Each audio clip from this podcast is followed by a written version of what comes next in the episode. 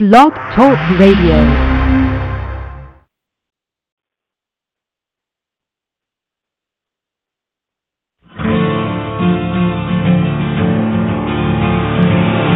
It's time to strap our boots on. This is the perfect day to die. Wipe the blood out of our eyes.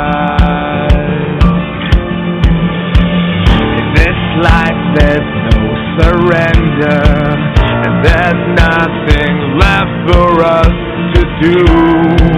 Find the strength to see this through. We are the ones who will never be broken. With our final breath, we'll fight to the death. We are soldiers, we are soldiers. Whoa,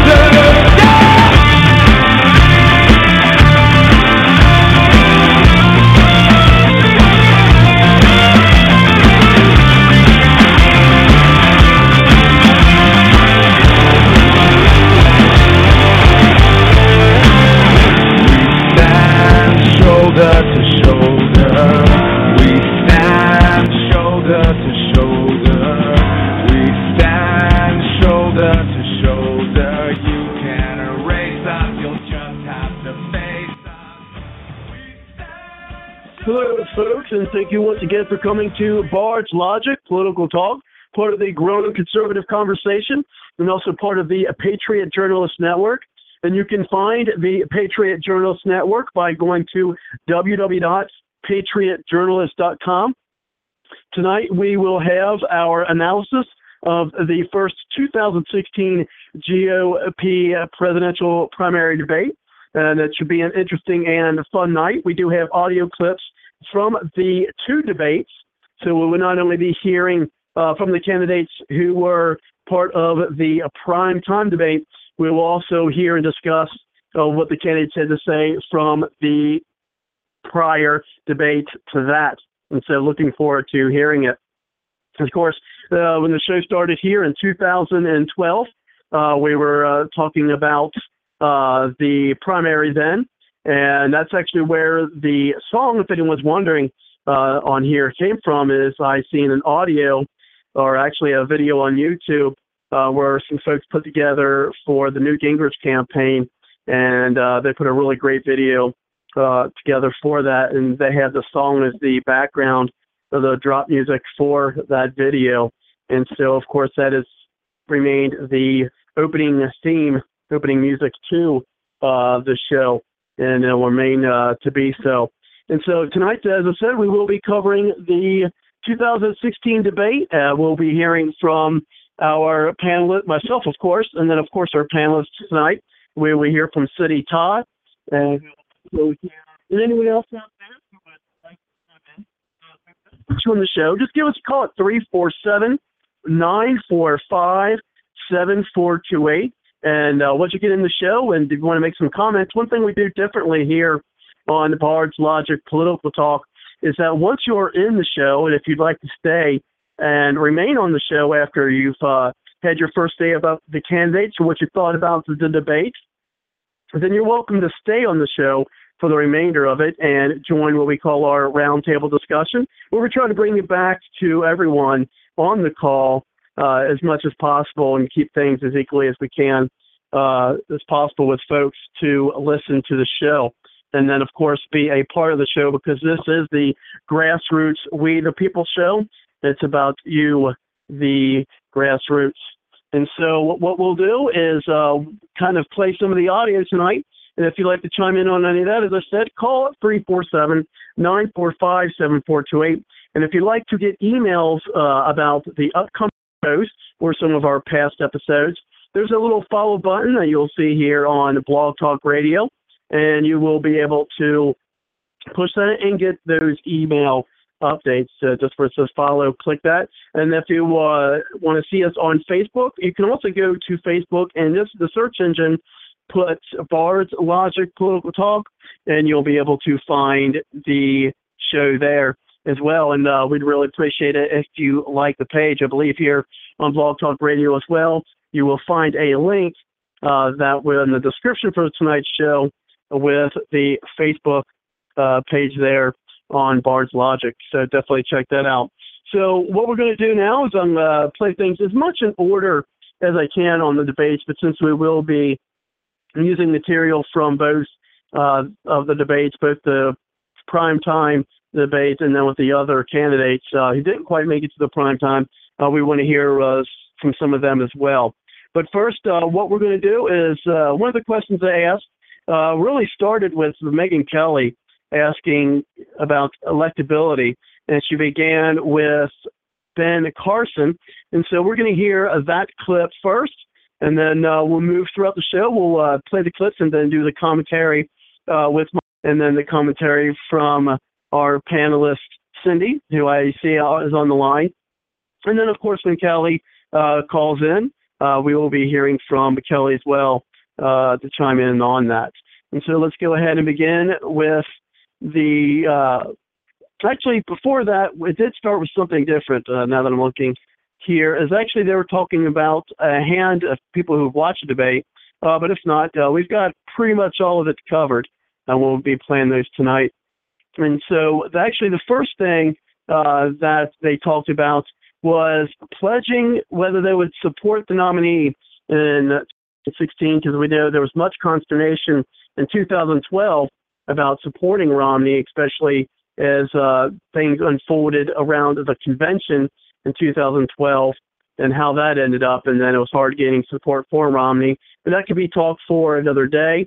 Uh, but because of that, and if you want to hear more about that, all our shows are archived from 2012, and where we talk at length about that. And so, without any further ado, let's go ahead and hear uh, about the pledging to support the nominee. Let's begin. Gentlemen, we know how much you love hand raising questions. So, we promise this is the only one tonight. The only one.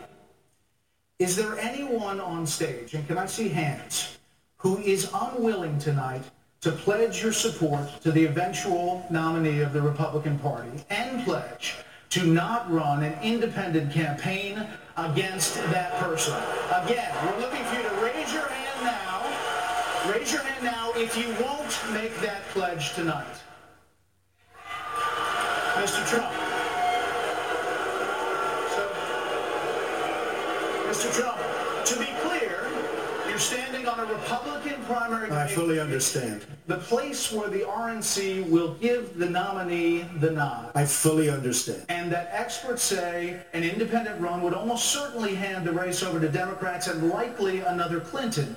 You can't say tonight that you can make that pledge. I cannot say I have to respect the person that if it's not me, the person that wins. If I do win and I'm leading by quite a bit, uh, that's what I want to do. I can totally make that pledge. If I'm the nominee, I will pledge I will not run as an independent. But uh, and I am discussing it with everybody. But I'm you know talking about a lot of leverage. We want to win, and we will win. But I want to win as the Republican. I want to run as the Republican nominee. So tonight you can't say if another one of these. This is what's wrong. I mean, Okay. this is what's wrong.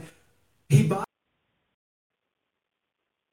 Okay, folks, and of course, uh, in a lot of the debate, if you recall, it was to uh, kind of get on Trump, and, and you'll see that as things uh, develop. If you haven't uh, seen the debate and you're just listening to some of these audio now, and so of course, as I said, that's uh, in reference to what happened in 2012 when there was a, a lot of candidates who uh, would not support uh, Romney. Uh, and, and of course, a lot of that had to do with what the Romney campaign did to some of the other candidates uh, in that. And so, what my, you know, my take on that is, you know, there has already been talk about him doing an independent and talk about Trump being an independent candidate, and because they're not really seeing him lasting uh, that long, I, I'm skeptical. He may, may not. We'll have to see how that goes. Um, but right now, he is the front runner. But from my understanding, even after this debate, he gained uh, 1% in the polls uh, afterwards. And so uh, that's kind of my take on it. And so let's go ahead and bring in Cindy.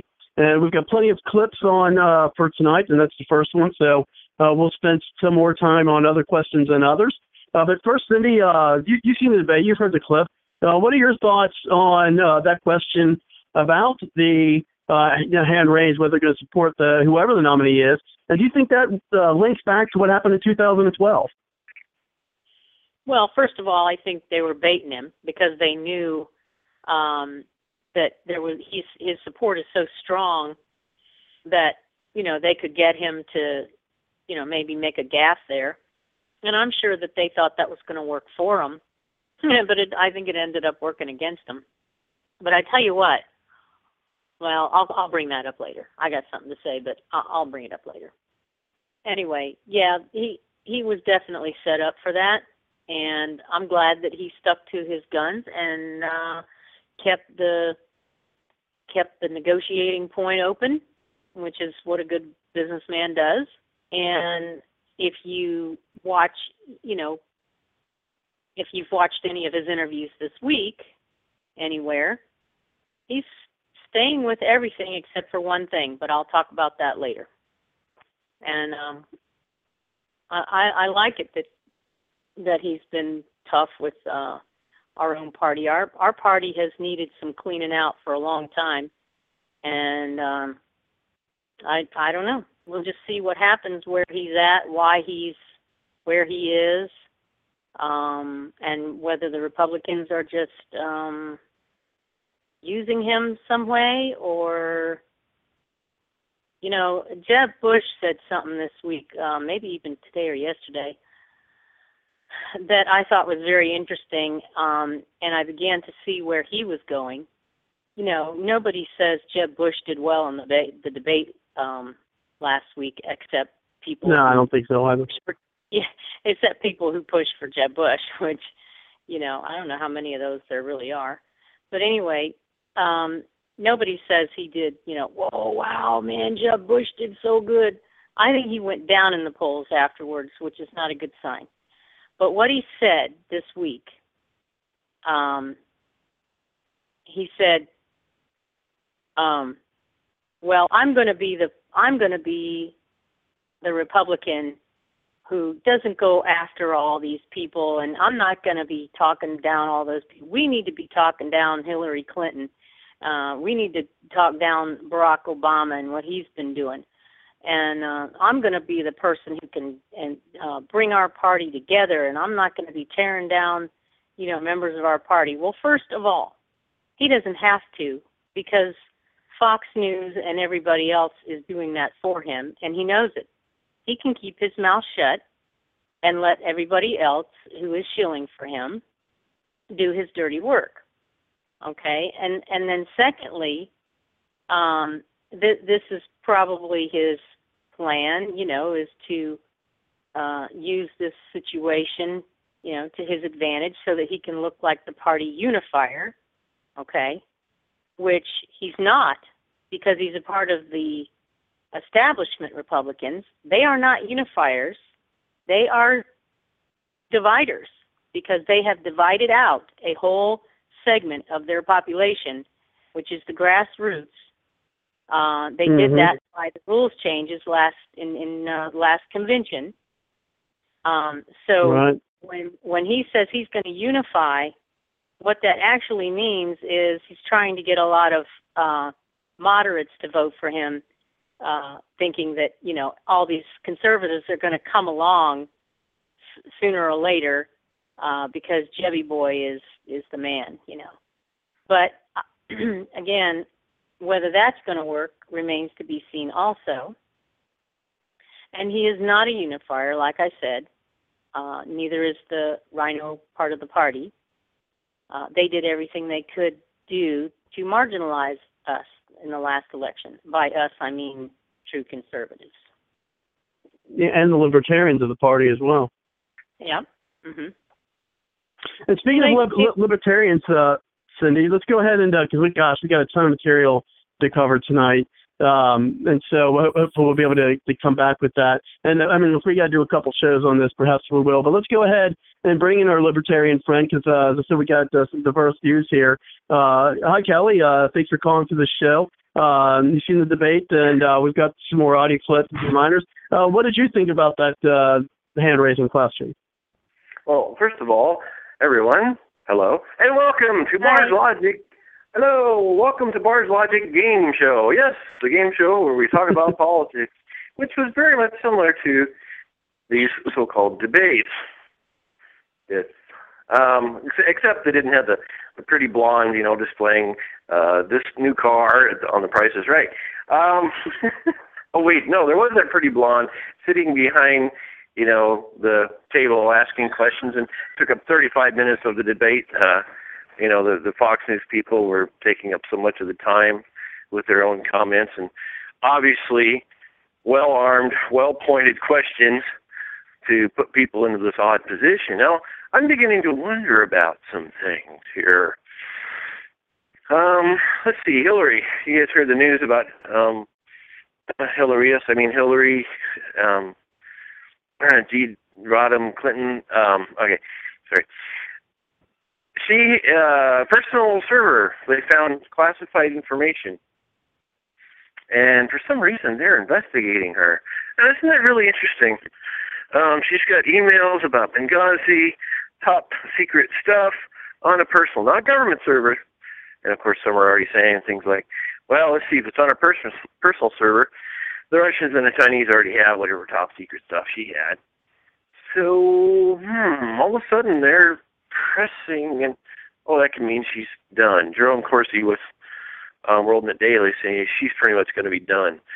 Oh, well, then you get Bernie, Burn Me Sanders. Did I? I'm having terrible time with names here. Burn Me Sanders. Bernie Sanders is going to be the only Democrat left.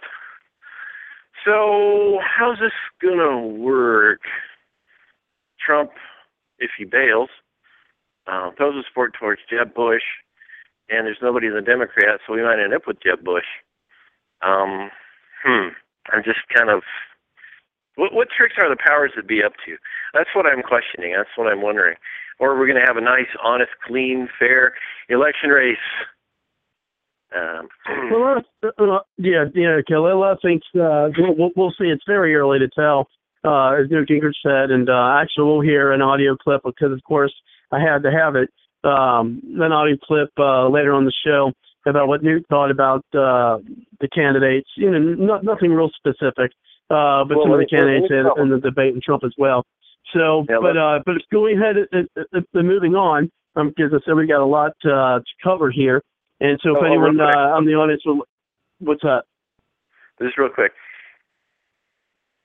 Hillary Clinton is being investigated by the Democrats, democratically controlled FBI, democratically controlled Attorney General Loris Lerner, just as bad as uh, um, Eric Holder. So it's fascinating that they're going after her. It's like you guys want to just go ahead, Justice Department. Why don't you just go and tell everybody to vote for the Republicans? Something doesn't make sense. Well, perhaps they're investigating her so they could set something up to exonerate her. I don't know. Something doesn't make sense. Well, and, that's perhaps that uh, perhaps that's what they're doing is perhaps they're you know, they can exonerate her uh, to uh, run. I don't, and, and frankly, I mean, e- especially after seeing Jeb Bush uh, the other night, I really don't think it's going to go far. And we'll, we'll we'll probably hear some more uh, with him during his clips. But the second one, speaking of Megyn Kelly, which I'll be honest, I'm not a big fan of hers. At least I haven't been since 2012. Um, I can't even stand really to you you know look at. her. I'm not a big fan of her. Uh, but first, uh, of course, she was because uh, I think they're kind of for the establishment, and she's one of them. Uh, but first, of course, she wanted to uh, set her aims and talked about electability. And the person she decided to ask about the their electability, of course, was one of the candidates that is, you know, not a career politician and not a part of the Republican establishment, and that's Ben Carson. Uh, so let's go ahead and hear her question to him. This is on the subject of electability in the general election. And we start tonight with you, Dr. Carson. You are a successful neurosurgeon, but you admit that you have had to study up when it comes to foreign policy, saying there's a lot to learn. Your critics say that your inexperience shows. You suggested that the Baltic states are not a part of NATO. Just months ago, you were unfamiliar with the major political parties and government in Israel. And domestically, you thought Alan Greenspan had been Treasury Secretary instead of Federal Reserve Chair. Aren't these basic mistakes? And don't they raise legitimate questions about whether you are ready to be president? Well, I could take issue with, with all of those things, but we don't have time. But I will say um, we have a debate here tonight, and we will have an opportunity to explore those areas. And I'm looking very much forward to demonstrating that, in fact, uh, the thing that is probably most important is having a brain and to be able to figure things out and learn things very rapidly. So, you know, experience comes from a large number of different arenas. And America became a great nation early on, not because it was flooded with politicians, but because it was flooded with people who understood the value of personal responsibility, hard work, cre- creativity, innovation, and that's what will get us on the right track now as well. Okay, and uh, folks, I'm, I'm definitely uh, liked what I've heard from uh, Ben Carson, and as a thought to make some my picks. And, and frankly, to, to be honest, I'm not really, really excited about any of the candidates so far. Of course, it is early, and there are, you know, still candidates I'm hoping to see uh, jumps in, uh, but we'll uh, we'll see. That remains to be seen.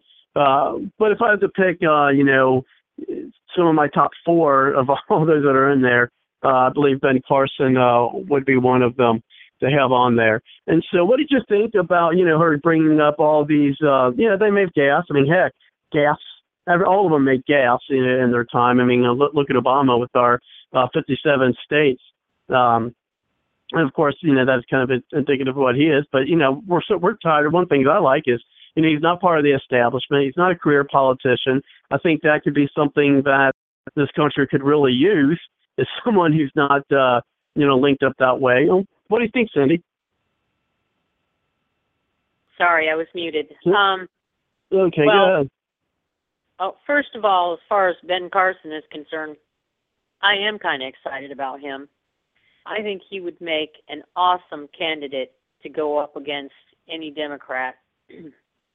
um, he is so knowledgeable, and when he speaks, uh, nobody can criticize him. You know, there, there's just I, I haven't heard anybody criticize Dr. Ben Carson. The only way they can uh, hold him back is to marginalize him, and they did that last week by only asking him certain questions uh, that everybody knows that Ben Carson knows a lot about. They did not ask him pertinent questions about things like uh, you know, foreign policy and economics, and he has some awesome ideas about those things. So what they basically do is they corner him into a one uh, a one issue candidate. But Dr. Ben Carson is extremely knowledgeable in all areas. Now, I will admit, I don't believe he's done the you know the foreign policy trail as much as others. But what he does have is what he mentioned this week that he has wisdom. And when you have wisdom, you know how to pick the people to listen to. You know how to pick the policies that will work. Um, you know what to do with things when they come before you. You know what to do when trouble hits. You can problem solve.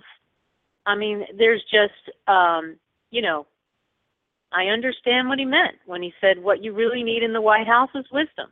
And um, he has that. And of course, you know, you know why I might be, you know, liking Dr. Carson because he is a Christian and he's a real Christian, not somebody that stands up there and says, I'm a Christian for political reasons. He's been a Christian for a long time. Uh, many, many years ago, I saw him on Christian shows giving his testimony about, uh, you know, how, you know, how he was raised and, and, um, uh, his life story and how he came to be a, one of the the top neurosurgeons in the whole world. And it's an awesome story. If you don't know it, you should go and find out about it. Uh, and uh, this is a true rags to riches story. You know, son of a single mother with, in the you know, poor section of town. He was on his way to uh, failing everything in school, and his mother intervened and uh, he and look where he is today.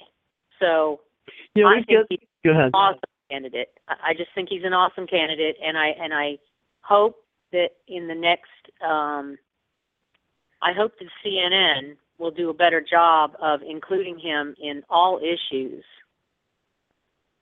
so that he can shine. We have somebody uh, here in chat uh, called uh, Online on the Air, and welcome to the show. Now, I hope you like what you're hearing so far, but uh, he puts, or she, I don't know if it's a he or she, but it says online on the air, uh, puts Carson did a great job of not answering questions. He did not seem prepared. Uh, my answer to that is uh, it sounded like he shot from the hip. He didn't sound rehearsed. And personally, I like that. Um, so let's go ahead and uh, we'll hear from more candidates. But first, let's go ahead and hear from Kelly and what your thoughts were of Megyn's uh, Kelly's question. And it doesn't surprise me coming from her, uh, being, in my opinion, a shill for the uh, Republican establishment, much like in a lot of ways Fox News is, uh, in my opinion, at least. But that's what they uh, did so, or you know, made apparent in 2012. Uh, what, what are your thoughts on her question and her posing that question to Ben Carson? Well, there's an old saying: when you've got a dilemma, make the lemonade. Um, turn something good out of a bad situation, and obviously that was kind of a setup. And he handled that very well. The applause was actually quite stunning. He's got enormous potential.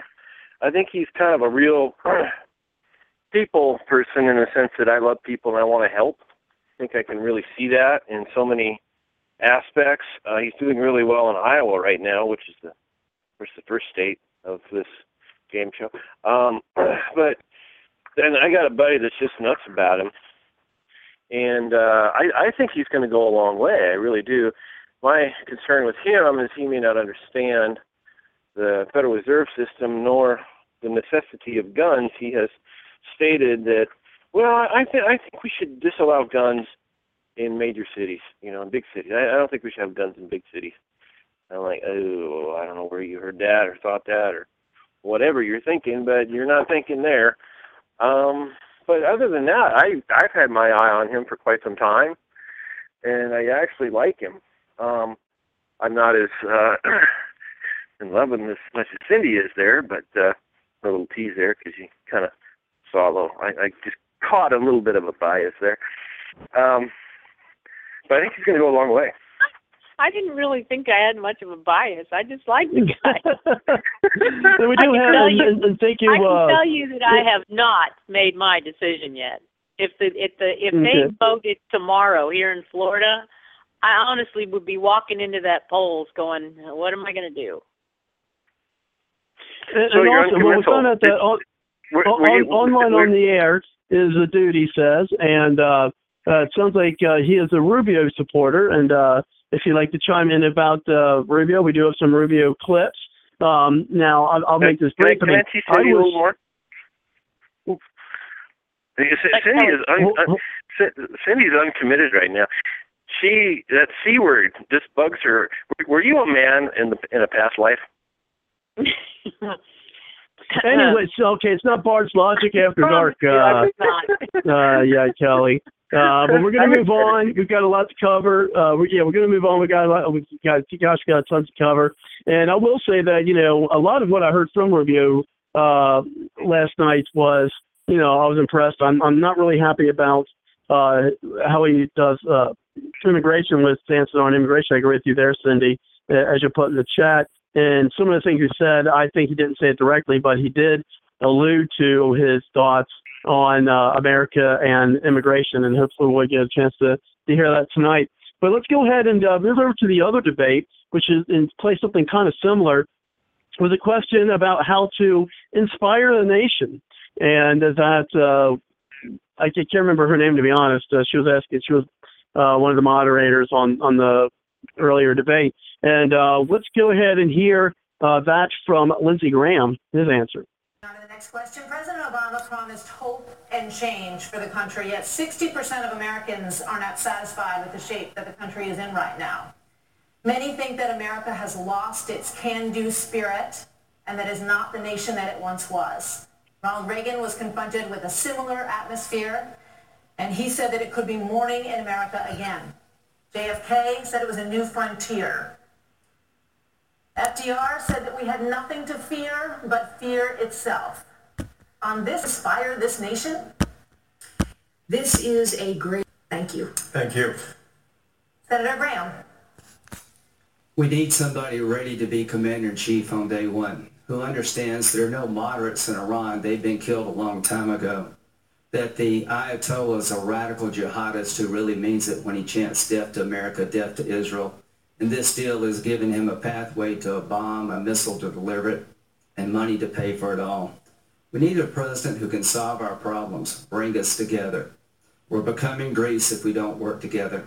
At the end of the day, ladies and gentlemen, our best days are ahead of us only if we work together, and I intend to put this country on a path to success by working together and doing the hard things that should have been done a very long time ago. Folks, I tell you what, I'll be honest. I was watching uh, Lindsey Graham, and I don't know if either one of you have seen uh, the first debate, but I felt I felt so sorry for him in a way. Cause it's like Graham, Lindsey, there, there, there's no way. There, there's no way. I mean, no. I, I don't want to say he was. And no, I did. I you know I made clips of almost everybody. There were a few uh, candidates that uh, we won't hear from tonight uh, on anything. So uh, you know, we just want to hear from a, a couple of candidates. Uh, but he was one of them, you know, because I mean, you know, some of his answers, uh, you know, we, we've got. Uh, but man, I just, I just felt like he had a very poor performance. He just seemed, I don't know, just bl- blasé on him. And I don't know. I just don't see where, speaking of an inspiring nation, that he, he's got it. What, what do you think, Kelly? The way he talked, I am so inspired. I'm about ready to. uh just uh, knock on the door and say, Lindsey Graham. Yeah, I'm so inspired by the way he speaks. Oh my gosh, I'm not gonna be able to get to sleep tonight. I'm so inspired. I think you're sleeping right now. no, uh, okay, so all right, so Lindsey oh, oh, Graham. By, by the way, when I when I get over inspired and I go do something illegal that I didn't know was illegal and I'm indefinitely detained, I'll call him up and he'll say, you tell him you don't get a, a lawyer. Yeah, he's that guy. Yeah. Well, well, okay. So Lindsey Graham is a hawk, right? I don't know. I, I I don't think so because that's not what he's been doing in the in in Congress. But anyway, so he's a hawk. So what? There's, you know, Barack Obama's a hawk. You know. So let's. Did you say a hog or a hawk? Hawk. H A W K hawk. Rosie O'Donnell is a is a is a hog. Oh, I'm sorry. Go ahead. I was thinking about Trump. Go ahead. so anyway, you know, um I was thinking boss hog, but you know, all right. I I don't know exactly how you know he would work that out his little plan over there, but anyway, um I don't trust anything he says because he is one of the main leadership um, RINOs up there that has done everything he could to reverse any kind of good changes that the conservative um, Congress that came in last election is trying to do. So I, I, I'm I'm not I don't even want to talk about about him anymore because he's just like you know so far out of Well, there. mo- I don't care. Okay, well let's let, let's move on. And I do see some folks on the line. Uh, if you would like to chime in to tonight's show, uh, give us a call at 347-945-7428. And I do see some folks in the show. If you're listening in, awesome. We appreciate you calling in. But if you'd like to chime in, just push the one on your phone dial, and that will let me know that you'd like to chime in and give some comments uh, on the show.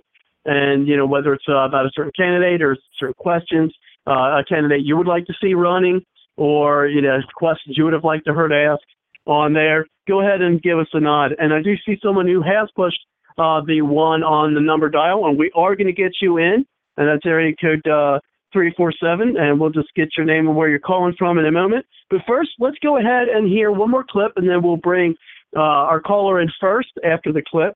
And that is where a question was posed to, and since I'll bring this up, uh, moving on, uh, to Marco Rubio, and this one had to do about you know, whether someone who does not have any executive experience uh, has the qualifications uh, to be a president over a governor. When Jeb Bush announced his candidacy for presidency, he said this, there's no passing off responsibility when you're a governor, no blending into the legislative crowd. Could you please address Governor Bush across the stage here and explain to him why you, someone who has never held executive office, are better prepared to be president than he is, a man who you say did a great job running your state of Florida for eight years. Well, thank you for the question, Chris, and it's great to be here tonight. Uh, let me begin by saying this. I'm not new to the political process. I was making a contribution as the Speaker of the third largest and most diverse state in the country well before I even got into the Senate. I would add to that that this election cannot be a resume competition. It's important to be qualified, but if this election is a resume competition, then Hillary Clinton's going to be the next president because she's been in office and in government longer than anybody else running here tonight. Here's what this election better be about. This election better be about the future, not the past. It better be about the issues our nation and the world is facing today, not simply the issues we once faced. This country is facing an economy that has been radically transformed. You know, the largest retailer in the country, in the world today, Amazon doesn't even own a single store, and these changes have been disruptive.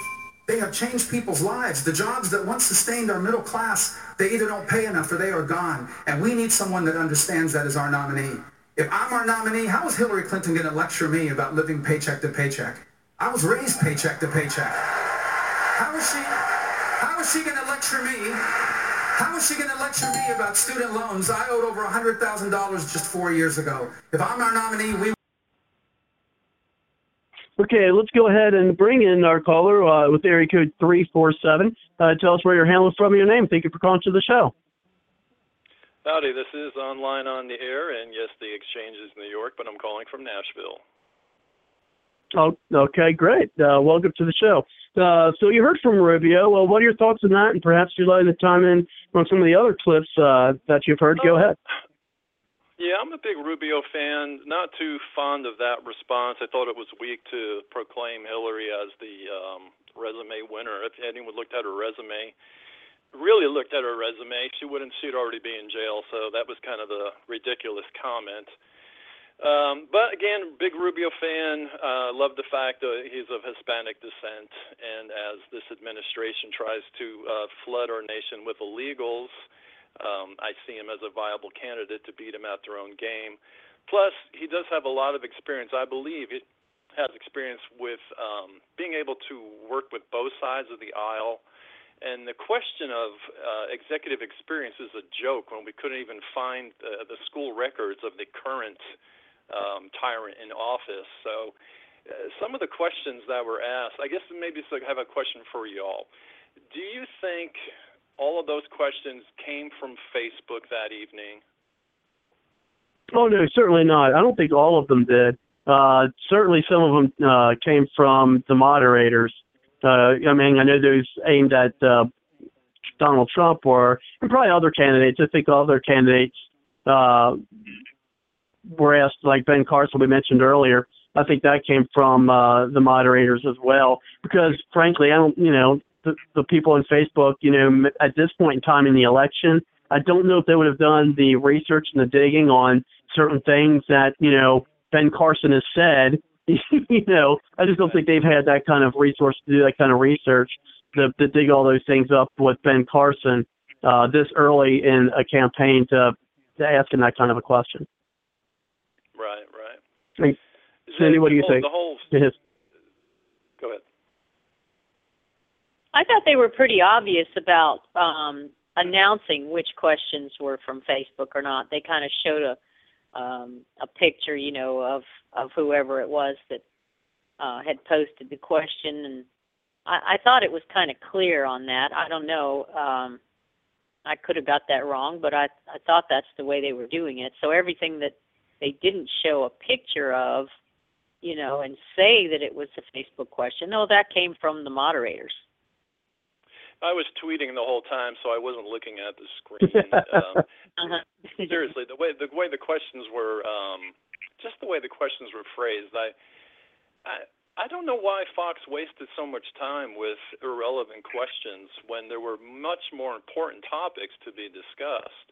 Seems like, I mean, personally, I thought it was one of the best debates I've ever seen as far as energy goes, and obviously with 24 million people tuning in um, Trump was obviously a, a big draw there. So so it was an exciting debate, uh, but substance was lacking. That was probably. Oh, yeah, well, and I think.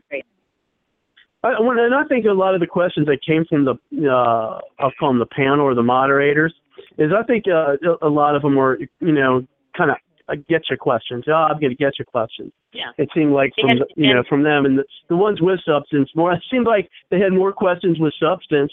You know, came from the uh, Facebook callers or or whatever typers, what do you want to call it, uh, than the moderators. What do you think, Kelly? Well, I agree with you. The uh, I got you questions, you know, they weren't just a simple. Uh, what's your view on foreign policy? What do you have? What seven, eight words? I don't know. Um, no, they had to. The, I got you questions. I got you questions, and they considering the da da da da. And then when you said this, and in your past, and then how will you explain this? It's like, geez. I mean, that- Ben Carson fielded that pretty well, but um, obviously the Facebook questions are a lot more real. Um, and I, I wonder how in the world they did that because there, there had to have been a bajillion amount of people um, posting the questions, and I don't know who would screen all these bajillion of questions and even pick one. I I don't know.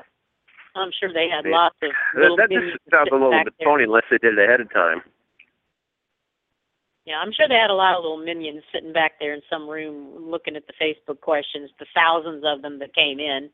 And I'm sure that Oh they yeah, certainly. ones that suited their agenda anyway. They they had an agenda. They wanted to try to bring some people down, and they wanted to set Well- Jebby Bush up, you know, in his role as the um the the oh, what do you want to call the the unifier of the night, you know, the one who wouldn't get um caught up in name calling or arguing like Chris Christie and Scott Walker, you know, and and uh, Oh, obviously, well, well, well, well, no, that was and Rand we'll Paul. hear that clip. Yeah, we'll, well, and actually, I have that clip. We're going to hear that later. But uh, speaking of Jeb, and I think that's a good segue to the next clip I'm going to play, is because there was actually a question that I've been, uh, you know, asking, you know, or at least mentioning, and I'm sure others have well. And I'm actually surprised they, in a way, asked him this, but maybe they just want to open up an opportunity for him to answer that. Uh, but I think he answered it poorly. Was that's Jeb Bush on, you know, another Bush in the office? Let's hear about that. Governor Bush, you have insisted that you're own, your own man. You say you have a life experience uniquely your own, not your father's, not your brother's. But there are several opponents on this stage who get big applause lines in early voting states with this line. Quote, the last thing the country needs is another Bush in the Oval Office. So do you understand the real concern in this country about dynastic politics? Absolutely, I do. And I'm going to run hard, run with heart, and run to win. I'm going to have to earn this. Maybe the barrier, the bar is even higher for me. That's fine. I've got a record in Florida. I'm proud of my dad, and I'm certainly proud of my brother. In Florida, they call me Jeb because I earned it. I cut taxes every year, totaling $19 billion. We were, we had, we balanced every budget. We went from $1 billion of reserves to $9 billion of reserves. We were one of two states that went to AAA bond rating. They keep, they call me Vito Corleone because I veto 2,500 separate line items in the budget. I'm my own man. I governed as a conservative, and I governed effectively. And the net effect was, during my eight years, 1.3 million jobs were created. We left the state better off because I applied conservative principles in a purple state the right way, and people rose up. I don't think you really answered the question. I don't think he addressed it. I think he did very briefly.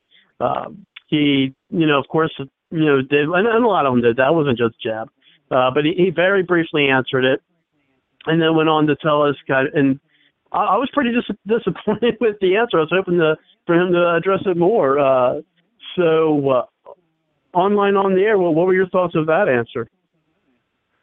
Um, thoughts on the answer are probably not as relevant as thoughts on the candidate himself. How could we possibly put the country to sleep faster than putting another Bush in office? Now, I understand. y- y'all correct me if I'm wrong, but you sound, you guys sound a little anti-establishment GOP, which is totally fine by me. Uh, would that be a correct assessment? And and before we before you answer that, I do want to also hope that you're going to discuss Carly at some point because she very well may end up being the black horse in this whole race. I do have to. I'll answer the last one first. I'll answer the last one first. Uh, I do have a few clips that will have uh, uh, Fiorina, and we've all you know, we've offered to have her on the show, and of course, we didn't talk to her directly, but I, I talked to her, emailed actually, uh, some folks from her campaign. Uh, they have not uh, agreed to come on yet. We've been corresponding, see if there's going to be a time where she could come on.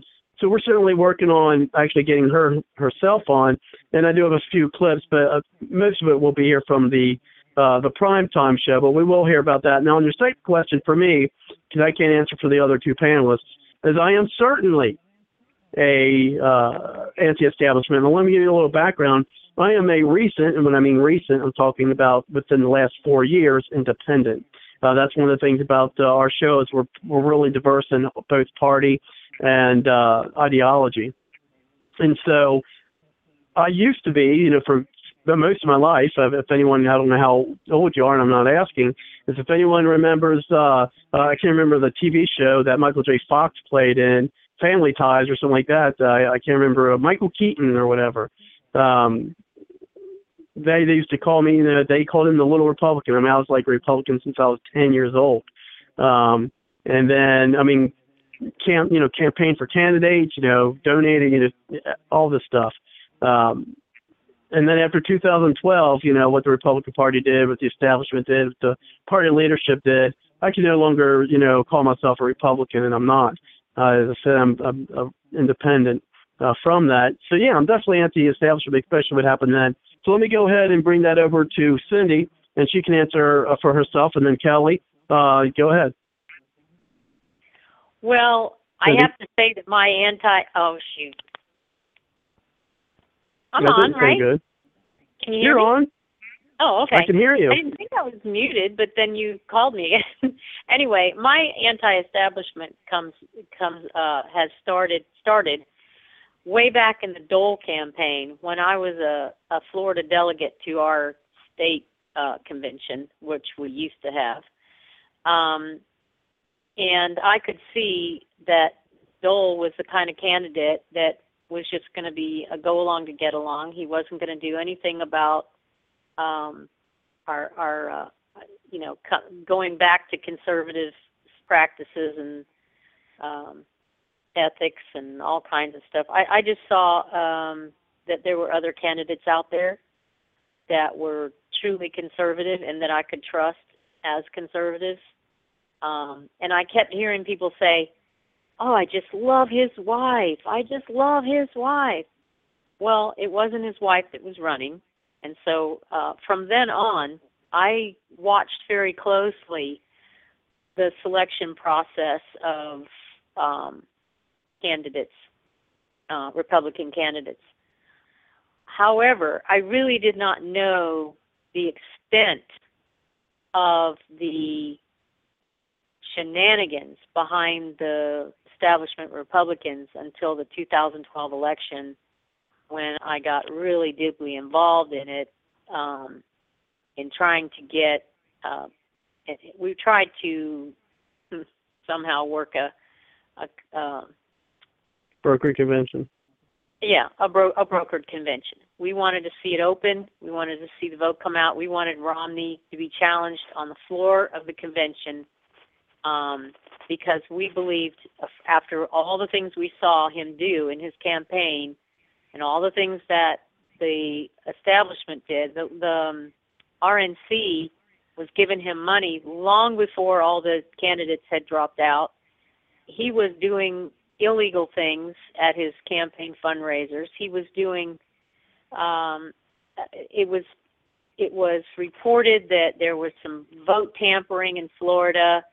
Uh, I mean, there was just tons of things. Speaking of New York, on. there was a false there, was false information given out in New York. Good. Mhm. There was all kinds of things that went on, and I could see just. I had the audio how, clip of that still. Go ahead, Cindy. Oh yeah, just how um man, it, it was diabolical how they uh, crowned um, Romney as our candidate and just bashed everyone else and just crushed them to to smithereens. Um, Change rules, and, I, and I just and I just I had had enough after that. In fact, um, online I, if they give us another candidate like that again this year, I will be leaving the Republican Party. That is a fact. Understood. Let's go ahead and bring it over to you, Kelly. Uh, Kelly's a libertarian of our group. Well, uh, you know, am I anti-establishment? What's establishment? I mean, there's no such thing as the Federal Reserve, the Trilateral Commission, Bilderbergers, Council on Foreign Relations, and this, uh, you know, there's no such thing. It's just a bunch of greedy men who just want to get more greedy. Uh, there's no such thing as a clandestine strategy to give up American sovereignty. And no, I, there's no such thing as establishment, so I can't be anti-establishment. Wait a minute, I'm a libertarian. Okay. Um, um, yeah, I was done with the Republican Party quite a while ago, but I think because of the precinct strategy, I'm going to become a Republican again. Um, the um, yeah, we got to have Jim Condon on. He's making some progress. We got a website up now too. Yeah, uh, I've seen that. I've, I've, I've actually was looking at some of the things on Facebook tonight, and we'll uh, I'm sure we'll be inviting him and having him come on the next couple of weeks. Go ahead. Yeah.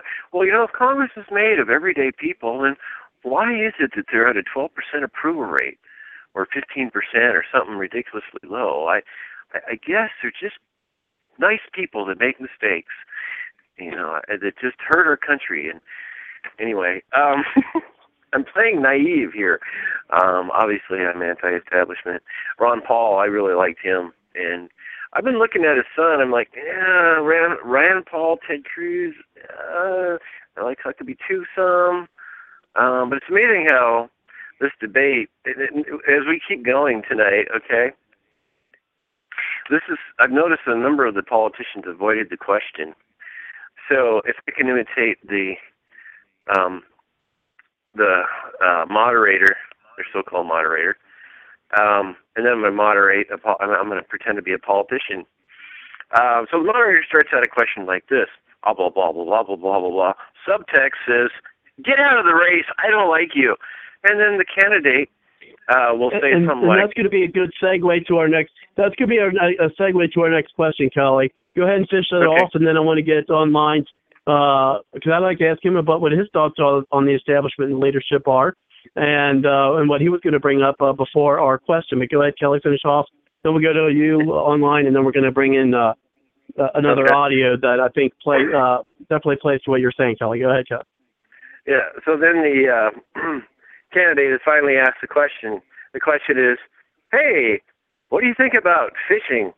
Well, the other day I was out hunting. I saw this really good eight-point buck, and I aimed real carefully, just waited for him to stop, and and that's why you should elect me, huh? Yeah, there was a couple of questions like that. Uh, go ahead online. So, uh, so what, what's your thoughts on the uh, on the establishment and the Republican leadership? Thoughts on the um, Republican establishment is Karl Rove needs to be exported to another country. And I think if we can remove Karl Rove out of the background, this party might actually bounce into something that resembles the will of the people. Now, can we solely put it on Karl Rove? I have no idea. All I know is when I when I follow these little uh, strings, if you will, you know, you pull the string and the thing unwinds. Always seems like he's in there somewhere, and it's always not what we want. Uh, so yeah, I'm not I'm not very um, establishment prone. Um, I don't know if anybody saw the Drudge uh, Drudge poll. George, not George, uh, Jeb Bush barely made it onto the poll. He was at one or two percent. Of course, you know Trump Wow. trumped with his 40 to 50 to 60 percent wavering back and forth over a 24-hour period. But Jeb barely got on the dial. What do you think of that? Or you know, I'm not trying to control the convo. I'm sorry. I'm a former radio guy myself, so let me let me dial down and just answer the question.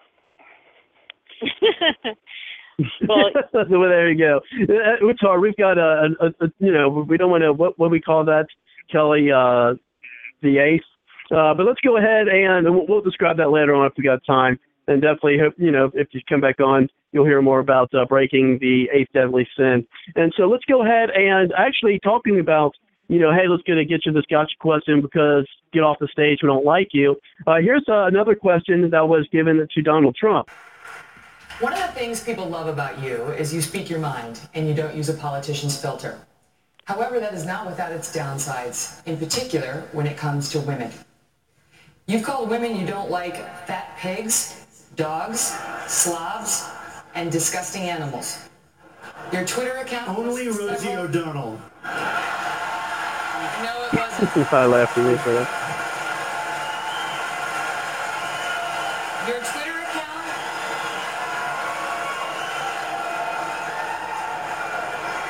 Thank you. For the record, it was well beyond Rosie O'Donnell. Yes, I'm sure it was. Your Twitter account has several disparaging comments about women's looks. You once told a contestant on Celebrity Apprentice it would be a pretty picture to see her on her knees.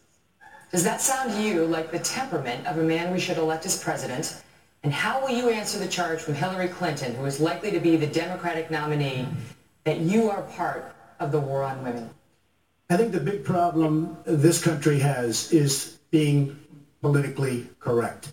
I've been I've been challenged by so many people, and I don't frankly have time for total political correctness. And to be honest with you, this country doesn't have time either. This country is in big trouble. We don't win anymore. We lose to China. We lose to Mexico, both in trade and at the border. We lose to everybody.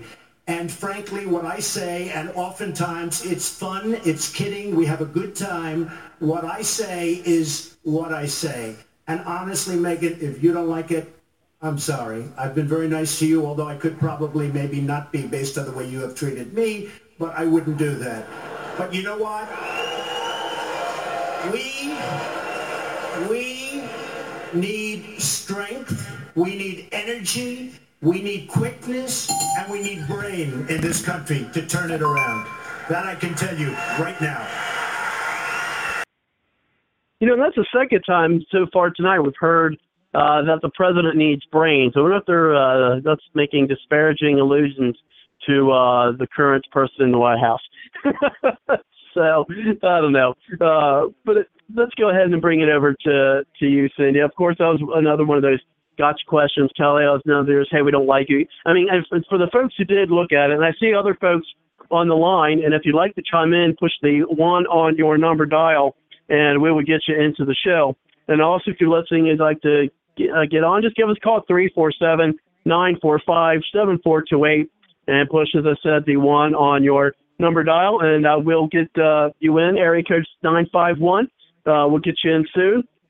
But first, let's go ahead and uh, do our roundtable here and get in the panel as well as uh, online. And so let's go ahead and bring it over to you, Cindy. Uh, did that sound like a, another gotcha question for you, or what do you think about his response? And being a woman, since we'll give you a deference to you, what what do you think about the comments that he's made?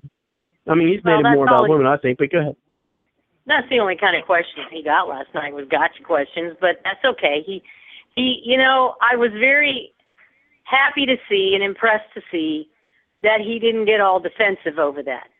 He he went on the offensive instead. And and I really that's one thing I really like about I mean, he's got a lot of faults. He's got a trash mouth. He's he's not he's not very diplomatic and he's going to have to learn that if he ever does become president. He better learn how to be diplomatic because you can't be calling uh you know the president of uh so and so's wife a fat pig or something because she says something terrible. yeah, that'd be you pretty bad, huh? be doing it.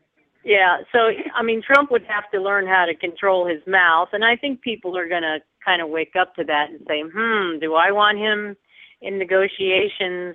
Uh, yes, he's a good negotiator, but is he going to be saying stuff like that to people that, you know, it hurts feelings, and then you know they don't want to deal with us, you know? But Right.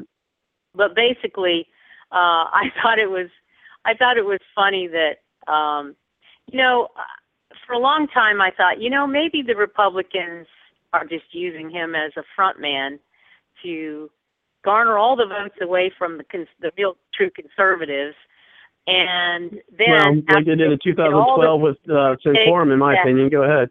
Exactly. So, and maybe that's what they're doing here, um, to try to, you know, get all those, um, you know, pesky little conservatives out of the way, and and then, you know, Trump was going to back out for some reason, or they were going to dump some huge scandal on him or something, and then they were going to get rid of him. But and so I thought, well, maybe he is one of those, and they're just going to use him, you know, in this way. But then if you looked at that exchange, if you looked at Megyn Kelly's face, she Oh, my gosh, had yeah. a look of sheer hatred on her face. I mean, Oh, there was gosh, no yes. doubt about it. She, he was no friend to hers, and wasn't going to be a friend No. to hers. And she was going to do her best to bring him down no matter what. So, um, Oh, yeah. I kind of lost that idea after that, un- unless they're just, you know, they hope that they can um unless they hope they can work it without his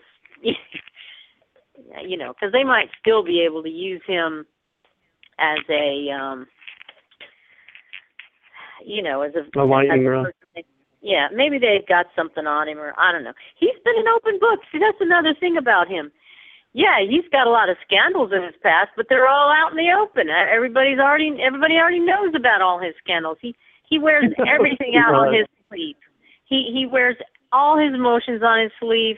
He puts everything out there. I mean he's totally honest.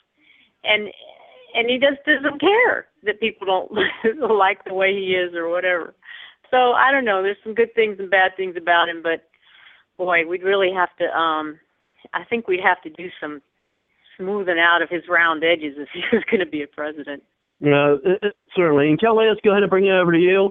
And then online, you're next, and we'll bring in our caller from uh, area code 951. Go ahead, Kelly. Well, I guess after the uh, debate, um, his ratings went up quite a bit, so that's kind of interesting. And so, you know, he, uh, folks are getting excited about him. He hasn't won the election yet, so let's not have a premature Trumpulation. Um, the the uh, there was a uh, historically there was a mean, crass, speak his mind, um, crude uh, son of a beep. Anyway, his name is John Adams. John Adams would speak his mind. They called him the last Quaker.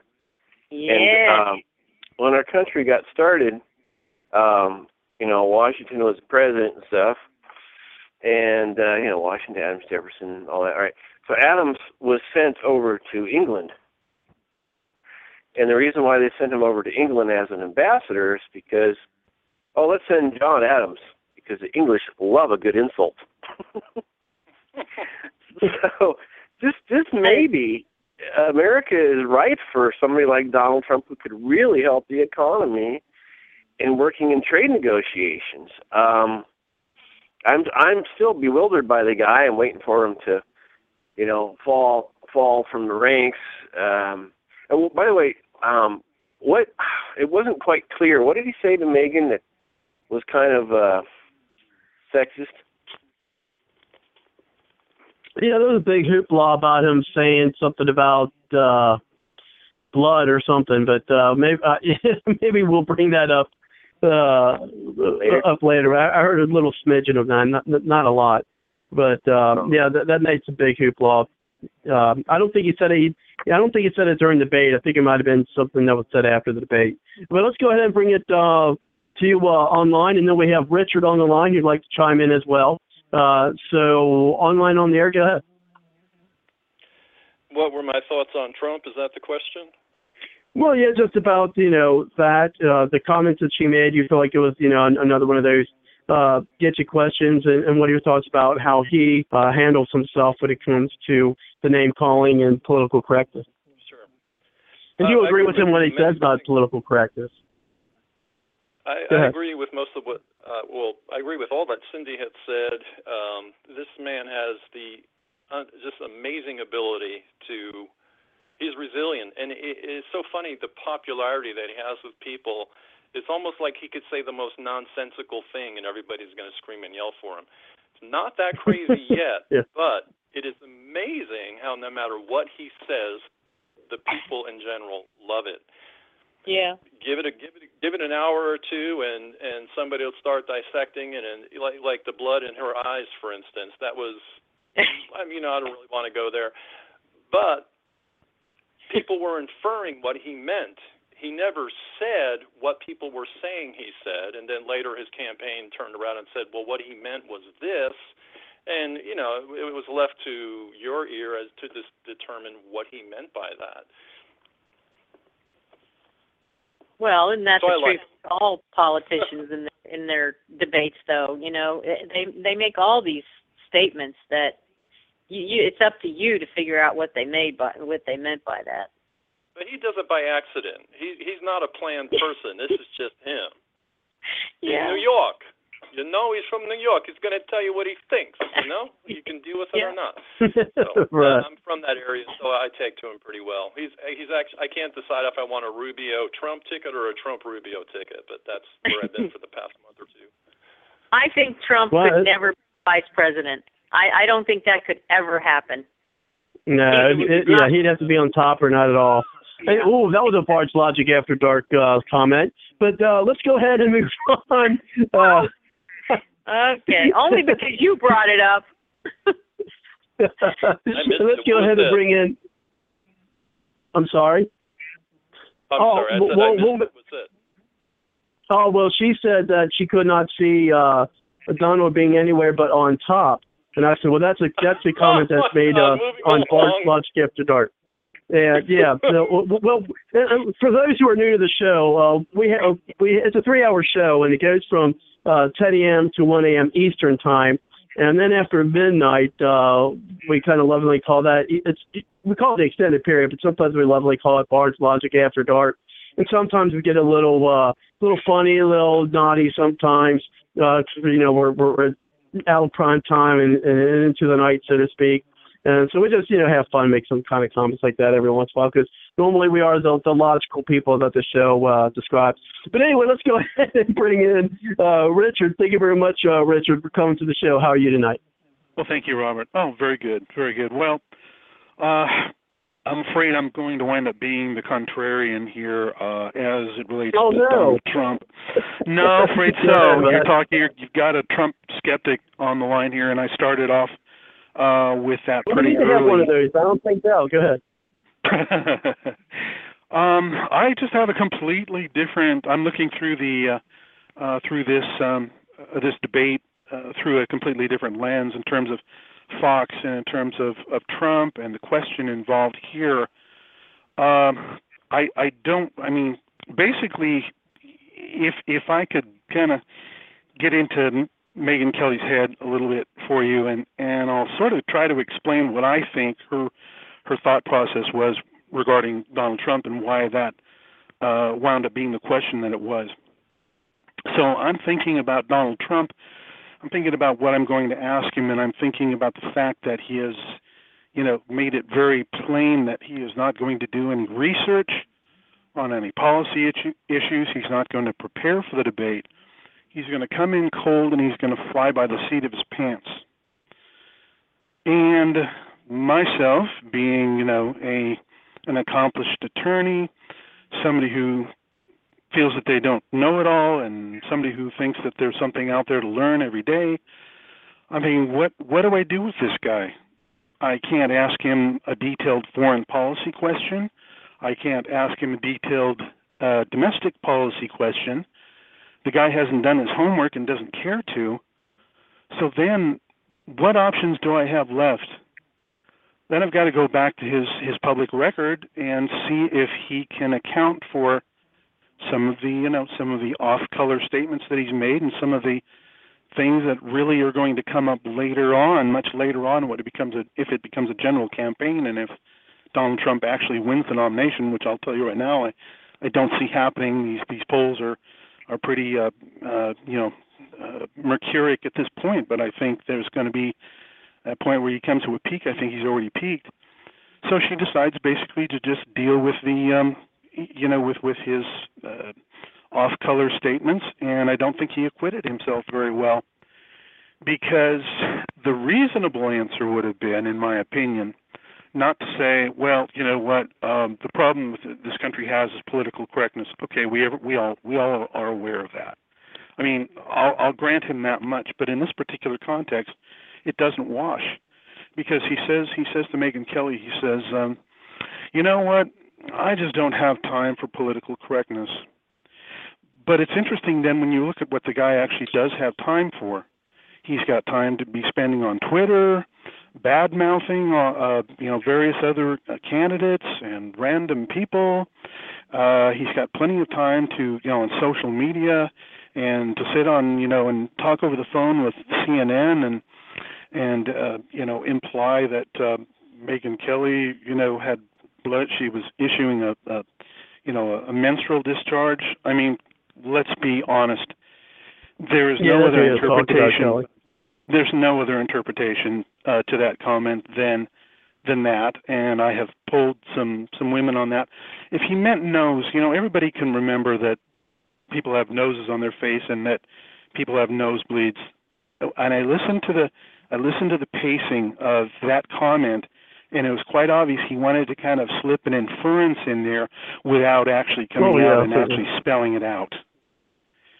So I, I think his answer well, was a huge fail, huge fail.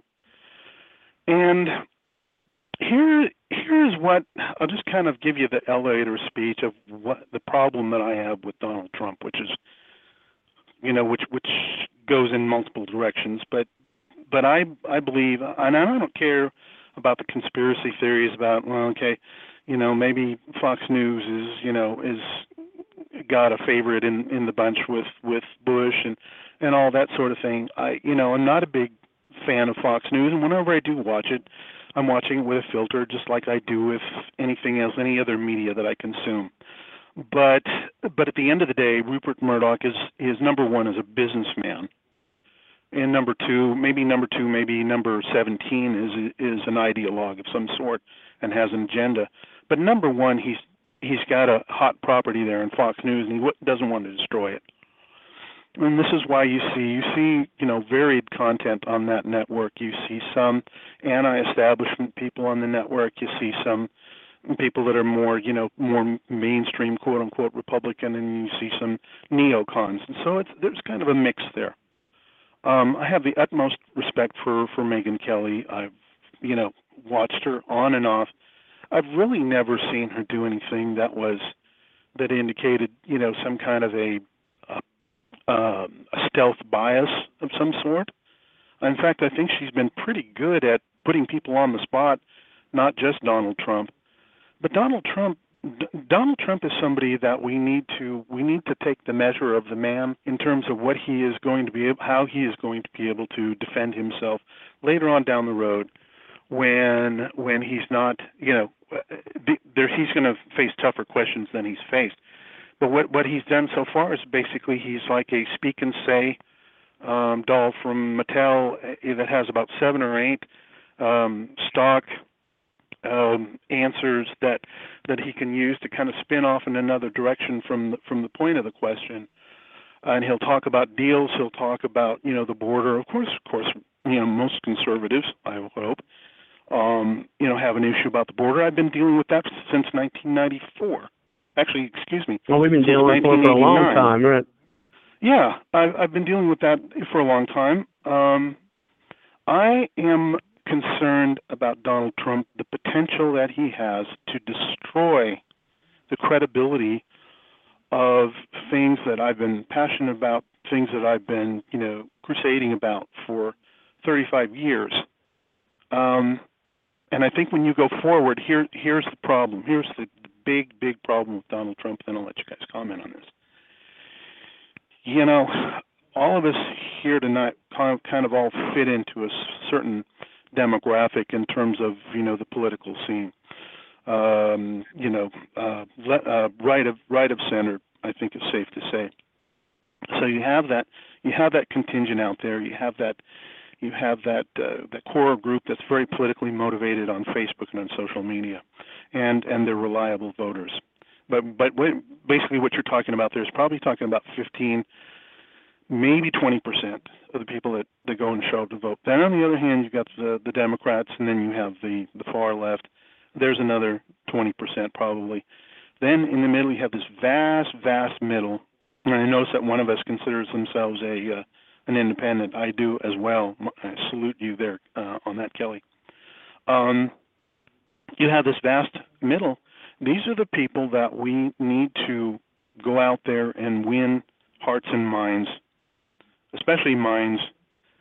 and you're not going to do it with a guy that is, you know, that is crude, boorish, loutish, acrimonious, juvenile, petulant, but worst of all, terribly misinformed. Terribly misinformed. I mean, he says some things that I know that a lot of folks out there that are being, you know, that are showing up in the polls now. Well, he's really resonating. That's why he's up in the polls. But yeah, but he's but he is a he is a train wreck uh, down the road, and I think he's going to take a he's going to take conservatism with him over the cliff. Well, and it, it, and it's interesting to say that. And uh, for one, I'm I'm, I'm an independent. Uh, Kelly is uh, a libertarian, you know, with closer to the uh, Republicans, but he's kind of we we kind of dub him our libertarian of the group. Uh, That's right. I, but, but with that, I mean, I don't know if any of us, uh, uh, yeah, I don't know if any of us here, at least on the on, on the panel, at least I don't. I mean, I think Trump will last for a while. Do I think he'll be the nominee? Probably not. Um, do I think? Uh, I think he's going to. Personally, I think he's going to last uh, longer than Jeb Bush will. I think he will. Oh yeah. Oh yeah. Um, I think he. so. I, yeah. you know, I mean, he- he'll he'll be one. Of, he- he'll be, you know, I, I would say he may be in the top five when when when it starts getting dwindled down, and we're going to hear him a lot. Now, whether he, uh, as you said earlier, is going to discredit conservatism, I, I think that may be a possibility. And of course, if he is, is that something that he himself is behind, or if there's someone even behind him uh, using him? Uh, Of course, not using him without his knowledge, uh, using him in that capacity and, and that that remains to be seen. And that's definitely something I, agree with you to be mindful of. And so we'll definitely, uh, you know, keep an eye on Trump. And I do want to move forward uh, with the audios uh, because I do hear uh, something. Uh, you know, move on. We're going to hear next from uh, Ted Cruz. Uh, but before I do that, let, let's go ahead and hear from uh, the others on the line on your comments. And first, uh, we will bring up uh, Kelly, and then we'll bring it over to you, Cindy, and then uh, online we'll bring it to you. And I do see some other folks uh, on the line. If you'd like to chime in to tonight's show, uh, give us a call at 347 945 7428. We will get you into the call, and we will be uh, letting you join in on our roundtable discussion tonight on the analysis of the first 2016 GOP presidential primary uh, debate. Uh, but before we hear from uh, the folks, and do hit the one on your number dial if you like to chime in. And we did mention earlier about in the beginning of the show about the Patriot Journalist Network. And so at this time, what I'd like, okay, and I do see someone else would like to chime in. And after we do, here's how we're going to work it is after we do uh, do our kind of roundtable discussion, bring things uh, around everybody, and play our clip uh, with Ted Cruz on it. Then we'll go ahead and see 281. You'd like to get in? Uh, I'll be coming in and doing uh, talk to you briefly, get name things of that nature with you, and we will get you in the show. And of course, others out there, as I said, if you'd like to uh, chime in, give us a call at three four seven nine four five seven four two eight. And uh, Tessa, I see in the chat. Uh, so welcome. It's good to see you. But of course, now let's listen to the Patriot Journalist Network. You're not just listening to a show, you're part of the powerful voice of the conservative conversation on Blog Talk Radio. Nothing worthwhile has ever been accomplished without teamwork. PJNet invites you to help make a difference by adding your voice to the team grassroots conservatives working together to take our country back. To find out more, check out the PJNet hashtag and visit our website at patriotjournalist.com. Let PJNet add our muscle to your hustle. And definitely, folks, check out the Patriot Journalist Network by going to www.patriotjournalist.com. And if you are a Twitter user, then of course you are probably familiar if you see a lot of the conservative uh, tweets on the website there on Twitter. I'm sure you will have seen the hashtag PJNet. And so definitely check out the website associated with it uh, www.patriotjournalist.com, in which Bard's Logic Political Talk is a proud member. And so let's go ahead and bring it back to you, Kelly, and then we'll uh, have it over to you, Cindy, and then online, and then we will be going there. Go ahead, Kelly. Well, it's cool that we have an attorney on with us now. Um, I didn't uh, hear any, uh, notwithstanding this candidate. Um, anyway, um, but yeah, uh, we can't tell any attorney jokes now. We'll have to stick with engineer jokes, like uh, what do engineers use for birth control? Their personalities. But uh, being IR one, um, uh, being IR one, uh, an engineer, I appreciate uh, the logic and the thorough thoughtfulness this uh, attorney gentleman has uh, shared with us. That's really good, and I, I really do appreciate that um, intelligence was brought up regarding the you know Ben Carson certainly has a brain. Um, you know other candidates are very sharp. Uh, Rand Paul was it uh, what eye surgeon is that right? Is he also a lawyer? I, I can't remember that, but uh, you know there was one candidate that I did see on the debate reminded me of uh, the Wizard of Oz, and there was this song that goes something like this.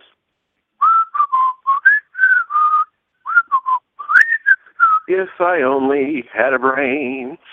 Um,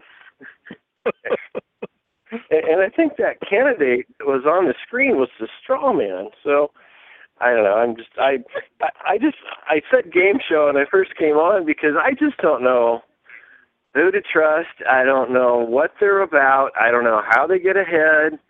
Um, you know, I like several of them, but I'm not nuts passionate like I was Ron Paul. Um, I, I just I don't know. I'm I'm just being amusing maybe at this stage in this um, game show. Cindy? Well, um, go ahead from you. I also appreciate that viewpoint as well. He made some very good points.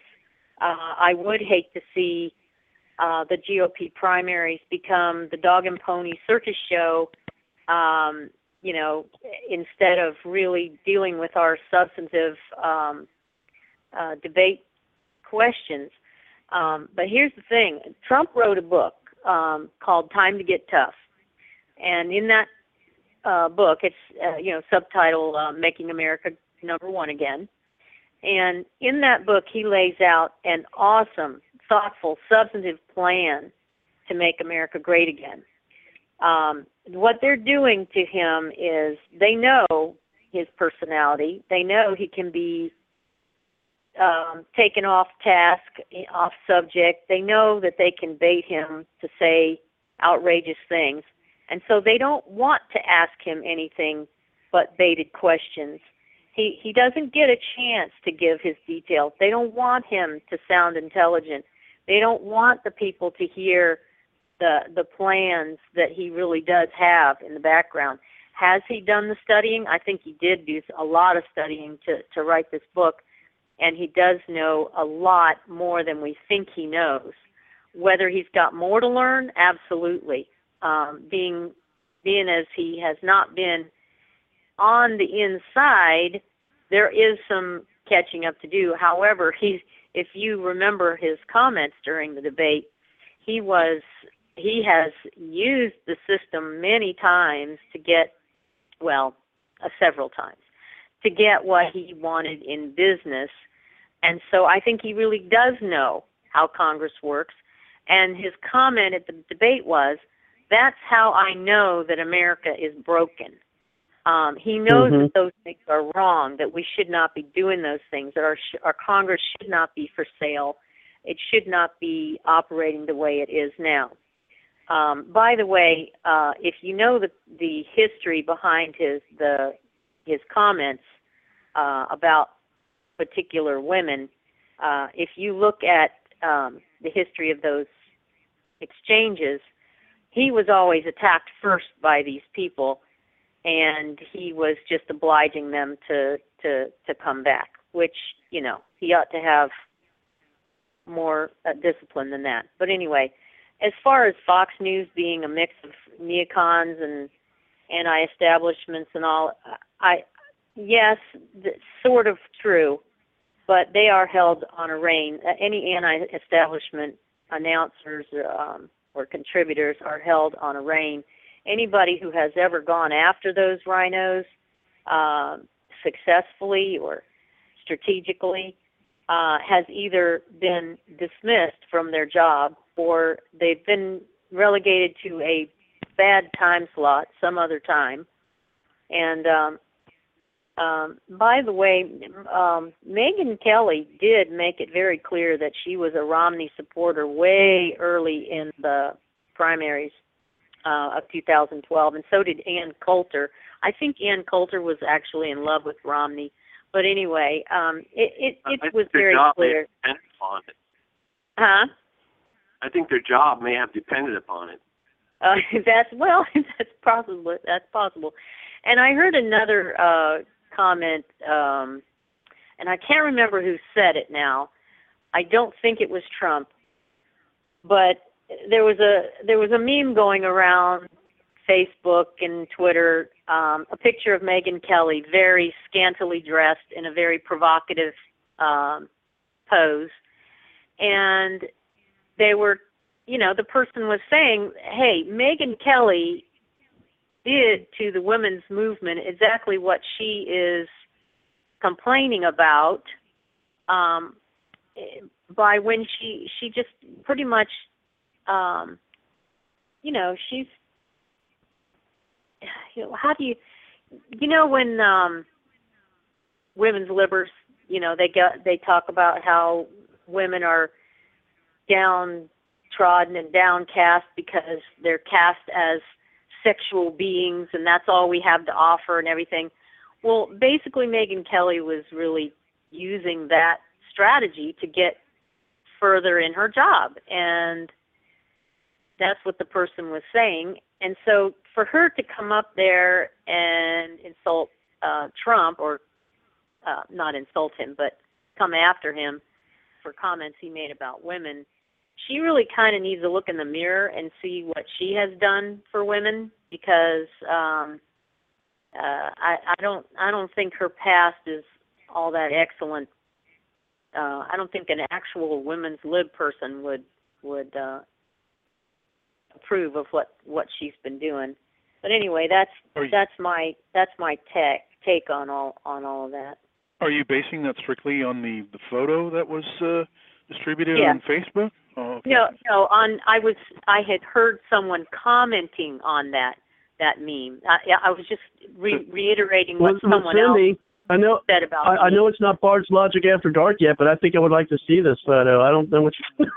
Well, oh my well first of all, Okay, point of I'll- I'll- clarification, that that's a very very old photo. She did a lot of TV before she came on uh with Fox and it's and it's pretty well it's it's pretty well, you know, kind of the custom out there.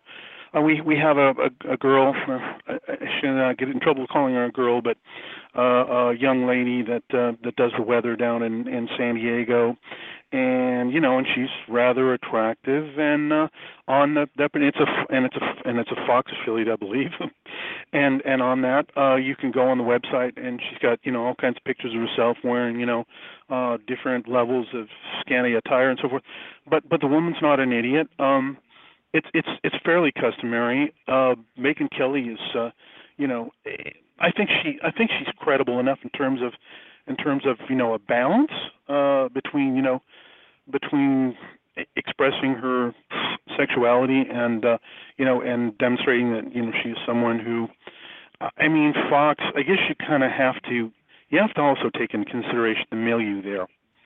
Uh, Roger Ailes Roger Ailes is into I mean he finds intelligent women, but he does tend to to to lean towards you know the ones that are a little bit easy on the eyeballs. Mm-hmm. I mean, and that's just habitual there, and I guess anything that gooses that up. But uh, no, no, I think that that that kind of goes goes a little a little ways back. Um, but you know, for him to come back, for him to come back and then start talking about blood coming from wherever. Uh, you know that that right. demonstrates that. to me when that I first heard, when I first heard him say that, I did not get that at all. I, I must be the most naive and, woman that's on not the face right. And that's, and that's, I did not and, get and that. And folks, and, and folks, that's a conversation for another another time. Let's go ahead and bring Sure. online back, and then we're going to play the audio clip from uh, with Cruz, and then I want to bring Patrick on. We've got Patrick on the line after that, uh, the audio for Cruz. So let's go ahead and bring it back to you online. Well, I appreciate that, and um, I do agree with all that uh, Cindy has said up till the comments about um, Megyn Kelly. Um, I'm going to go ahead and uh, pass on my time at the moment. I'm going to need to back off for a little while. I'll continue to listen and will do my best to call back in. But I certainly uh, have enjoyed uh, getting to talk with everybody and um, hope to do it again real soon. Thanks. okay, just to let you know a little.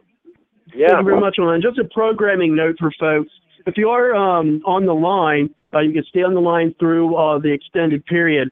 Uh, but one thing about it is if you disconnect after the top of the next hour, uh, unfortunately, you will not be able to call back in. Uh, and for those of you who have not yet called in yet, if you don't call in by the top of the hour, which is in about 27 minutes, unfortunately, you will not be able to uh, listen in or participate in the extended period.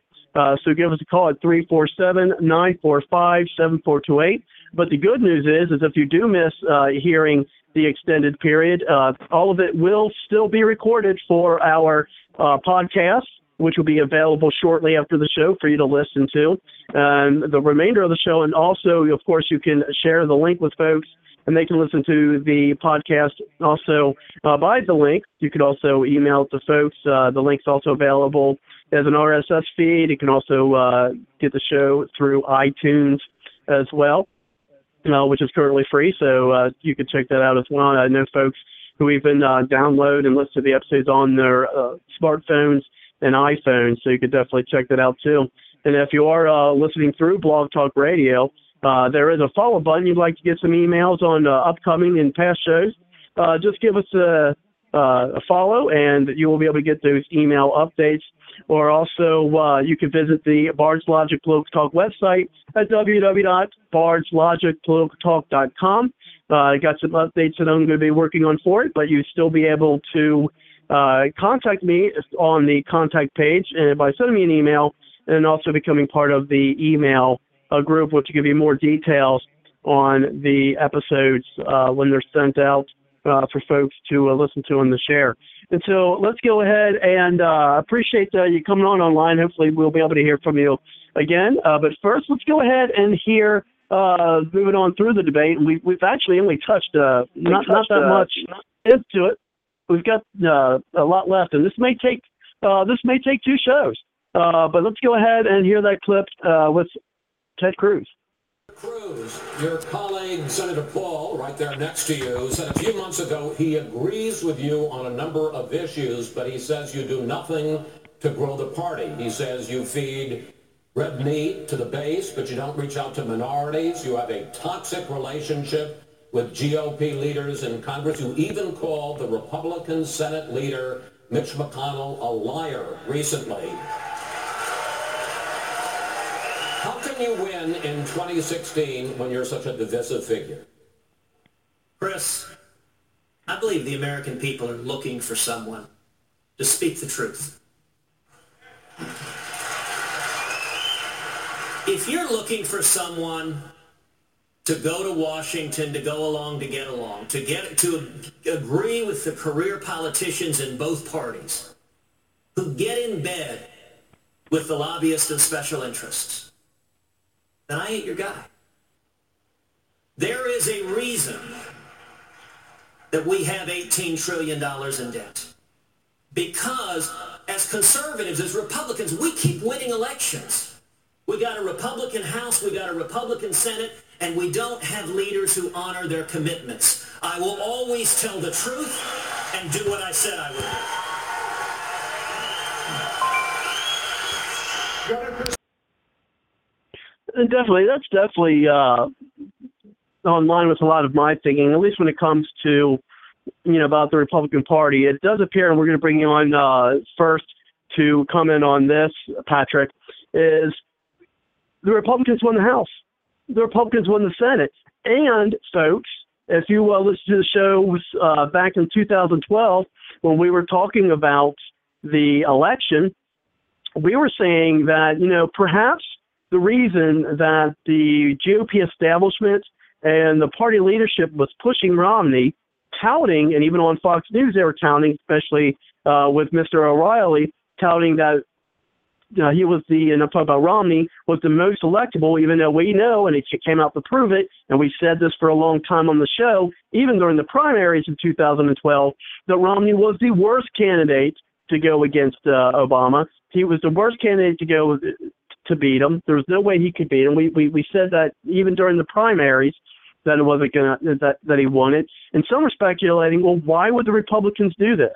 And some were contending that the reason they do that is they're like, well, let's go ahead and let Obama, let the Democrats have the presidency because people will hate it so much that they'll go ahead and they will elect a Republican House and a Republican Senate.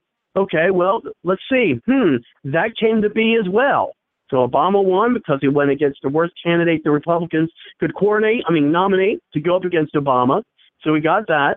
Okay, they've got, you know, I'm not much that much of a conspiracy theorist, but let's see, you know, we see how things are now. The House, the Republicans have the House, they have the Senate, and yet Obama is still getting things passed.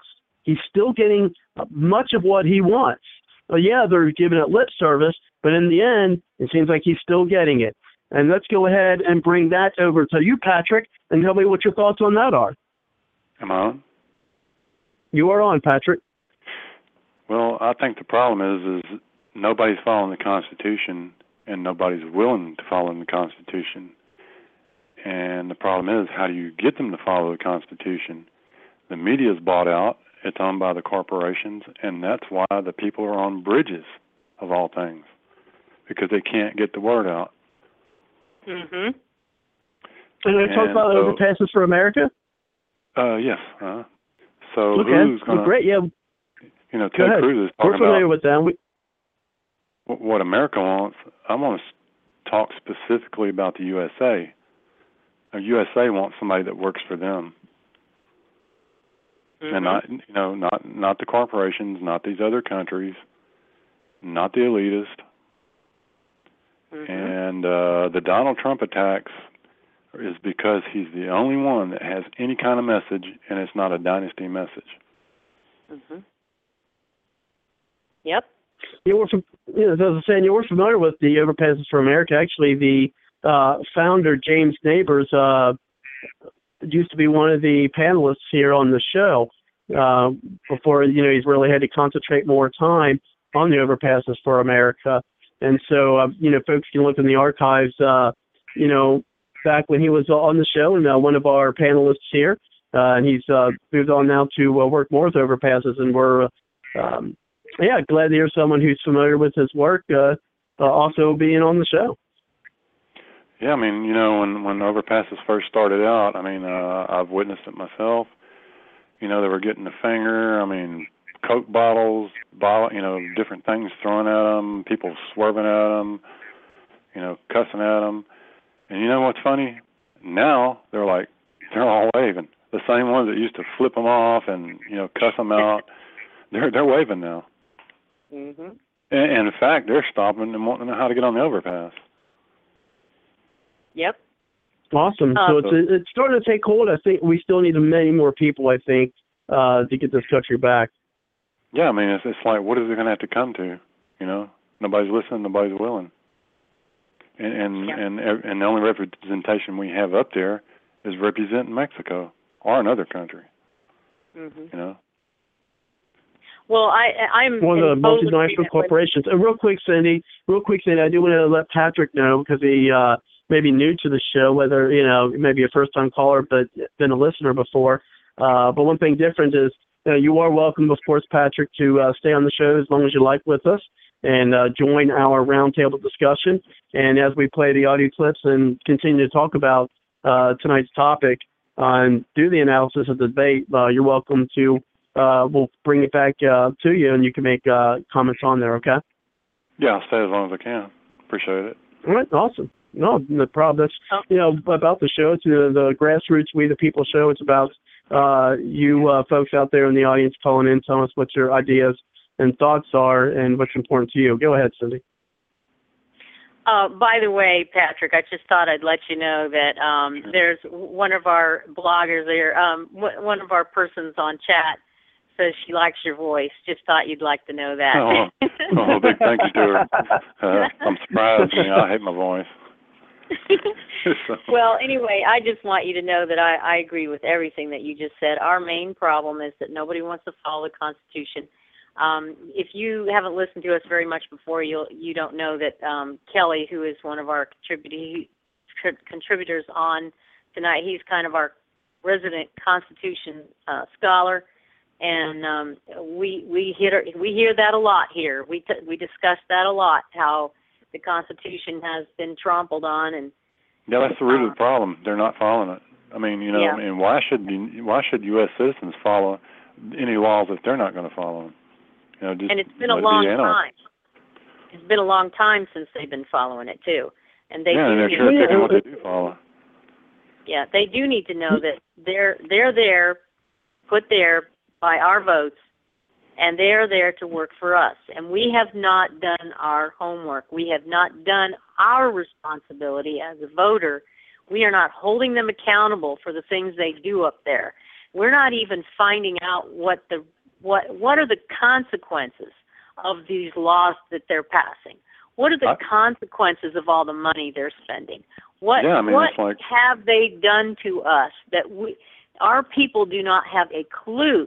They're busy watching Ninja Warriors and every other, you I mean, know, yeah, reality show on TV. You know, they don't they're not paying attention to what is going on in this in this country and they don't have a clue how many people are getting a government check when they could be working and because of that they don't have as much money in their pocket. They're not putting as much as into the economy and they're not getting back out of it anything and and so i mean it's a whole round thing and by the way i i am uh, an overpasses person here in florida uh, Well, i've been to talking to several of them Uh, Mhm. I, agree with what you just said. Uh, however, some of these people uh, are out of work because they've been replaced by illegal aliens. I I say some, a good majority of them. i'm so sorry uh, they're replaced by what they're they're replaced by illegal aliens. oh yeah mhm So uh, wouldn't they be dis- uh, considered disabled by our government? yeah. Yeah, yeah. Well, you know, it the reason that Cruz got hit all that applause when he said uh you know, the Matthews says uh you accuse Mitch Connell of being a liar, you know, isn't that divisive? You know, isn't that divisive? Um and and basically the whole audience erupted over that.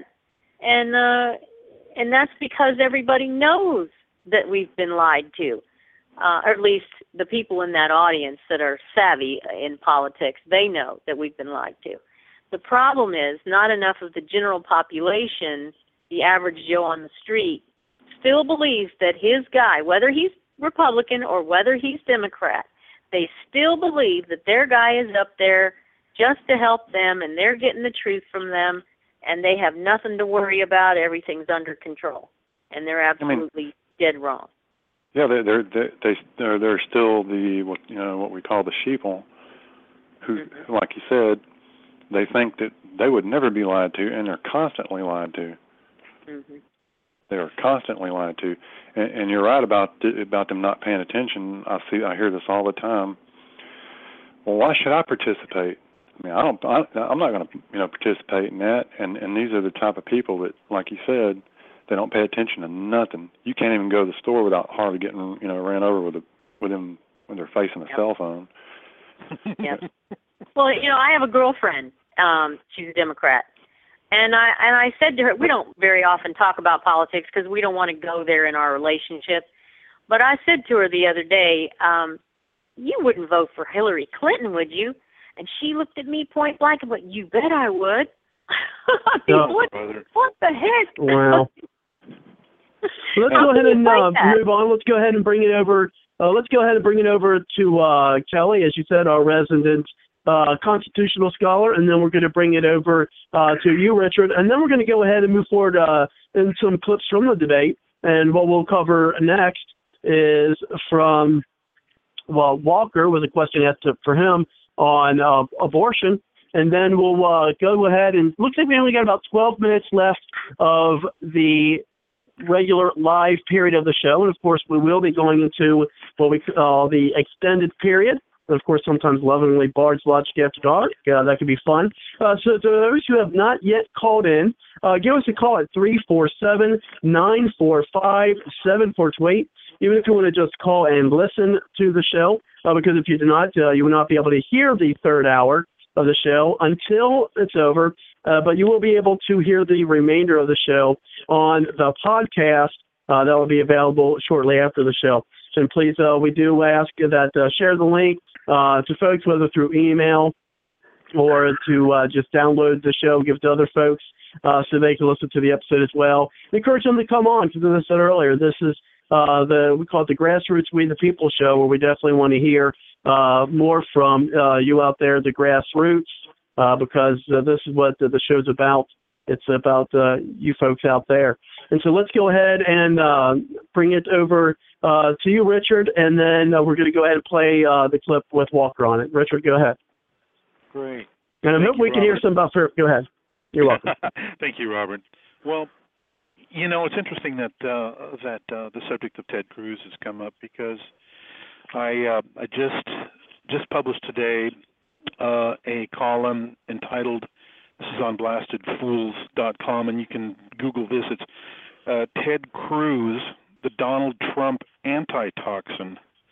And and in there and in, and in there I outline why I particularly believe that that as you know, as Donald Trump continues on and you know and, and turns more people off uh, as as he goes, which is inevitable, um, that that you know his Trump Titanic is going to start taking on water. People will be looking for something else to jump off onto, and I think that uh, I nominate um, Ted Ted Cruz as the alternative uh, to that because Ted Cruz, you know, is very plain spoken. He is he's not a pussycat of any kind, but he is articulate. He can another if he gets some of these wonkish questions that he's going to be hit with and that he has been hit with uh, ever since he's been in the Senate. Uh, you know, goes on on various of these shows, and they, the the whole the whole idea is well, uh, who's going to be the guy that's going to take Ted Ted Cruz down? Who's going to, you know, have the question that's going to stump him? And and uh, no one has yet, and no one will, because the guy was the uh, the guy was a um, uh, was the was the chief law clerk for William Rehnquist, the the, the head of the Supreme Court uh, back in the um, in the 70s and 80s, and he uh, and even um, even Alan Dershowitz, Harvard law professor, of whom Ted Cruz was one of his students, uh, says that Ted and and Dershowitz is not a conservative. Okay, maybe perhaps a moderate, and he's pro-Israel and so forth and so on. But but but Alan Dershowitz says of Ted Cruz that he was he was among a select group that were his most brilliant students. So there's a kind of a there's a combination there of a of a gentleman, a scholar, and somebody who is not afraid to you know not afraid to call out the uh, the obstructionists in Congress, McConnell. Uh, he hasn't dealt with Boehner all that much because he's not in the House, but uh, but I but I've I've appreciated the fact that he has uh, that he has um, you know kind of stepped a little bit outside the boundaries of you know the the old the old boys senate club you know where everybody's kind of very you know there's a you know they defer to one another and you can't you know you would never want to um call somebody like uh, McConnell a liar. But McConnell is a liar. McConnell is a habitual liar. Uh Mhm. so so I don't I think he handled that question. He knocked it out of the yard. And I just I just hope going forward well I'm going to try to do everything I can to call people's attention uh, to Ted Cruz because that's somebody that I could easily see running the country. Um, and I guess that's pretty much it. I would just uh, I would just briefly comment on on Donald Trump's book. Um, to to to be honest, uh, that book he did not write. That was written by a ghostwriter. Uh, this is typical with celebrities; they don't write their own books, and especially if it's politics yeah, that book was written for him. He he could probably not even cite you chapter and verse of of his policy positions that was in that were in his book because he can't do it when he's uh, you know when he's even being interviewed on CNN.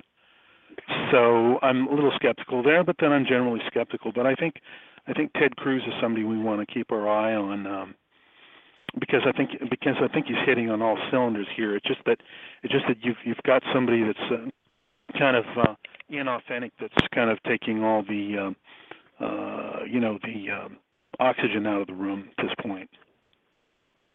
Well, definitely, uh, there definitely is a strong faction behind uh, Ted Cruz, and there has been actually for quite some time. And so, I mean, of the candidates I said earlier, the, the top five uh, that I see uh, who uh, who end up becoming the top five, I see Cruz in that number um, as things get dwindled down over time.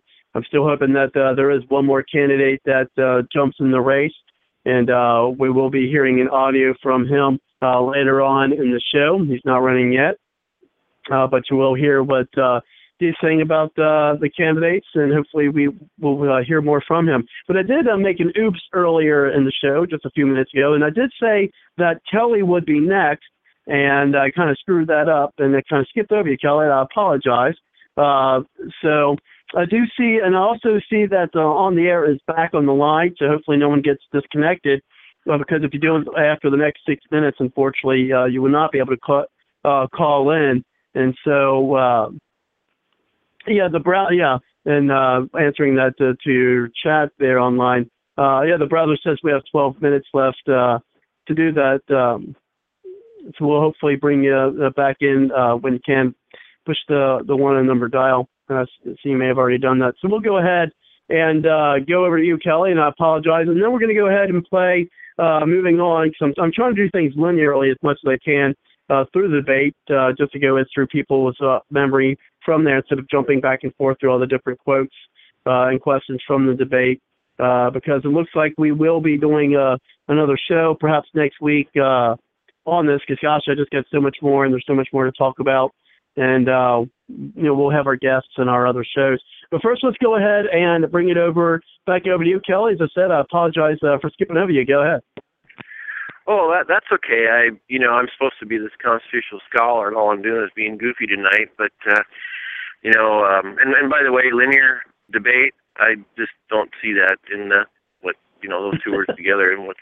All right. Anyway, um, I I want I want to put a plug for.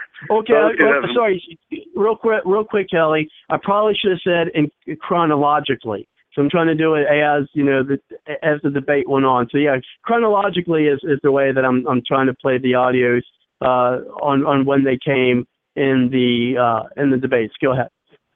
Okay. Well, yeah. Um, but yeah, I want to put a plug for those people who've been listening for a while and and they haven't called in. I just, hey, why don't you call in? Because that way, you know, you won't have to be too tortured by my attempts of political humor.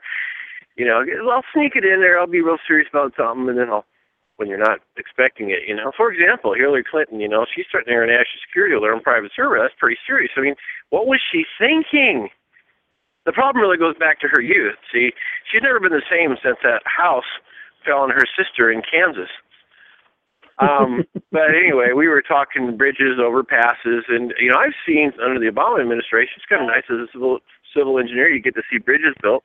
Well, um, Obama did that, you know, because he knew the economy would be really bad, and that way people could either live under the bridge or jump off them.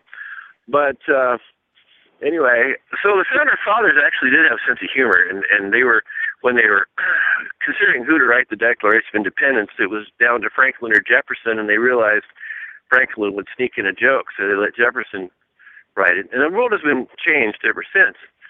Um, but, Congress, but the founders actually did have a sense of humor, and they put it into one word in the Constitution.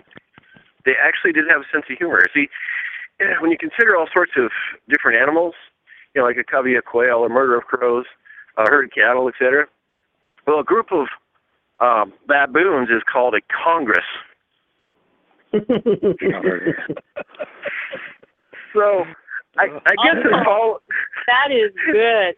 I'm going to use that somewhere, guaranteed. so I, I, I figure I figure if I follow their example, something good might happen, even if it's humor here and there. But but anyway, yeah, the Constitution is extremely important. I, I want to put a little plug in for Ted Cruz. You know, I'm I'm not decided on any of them, but one of the things that I like about him is that his father suffered a lot in other countries and eventually made it here.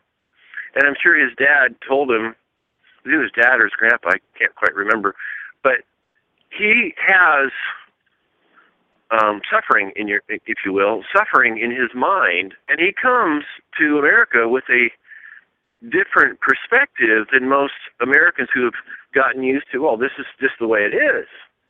But if you look in the in the early 1800s, when this great experiment of self-governance uh, took from our Constitution, all of a sudden people are like, "This is a good idea. This works," because they remember the suffering that induced the Declaration, the war, uh, Revolutionary War, and then uh, from that suffering, if you will, came uh, a constitution that the founders set up something so that future generations would not suffer from the tyranny they suffered.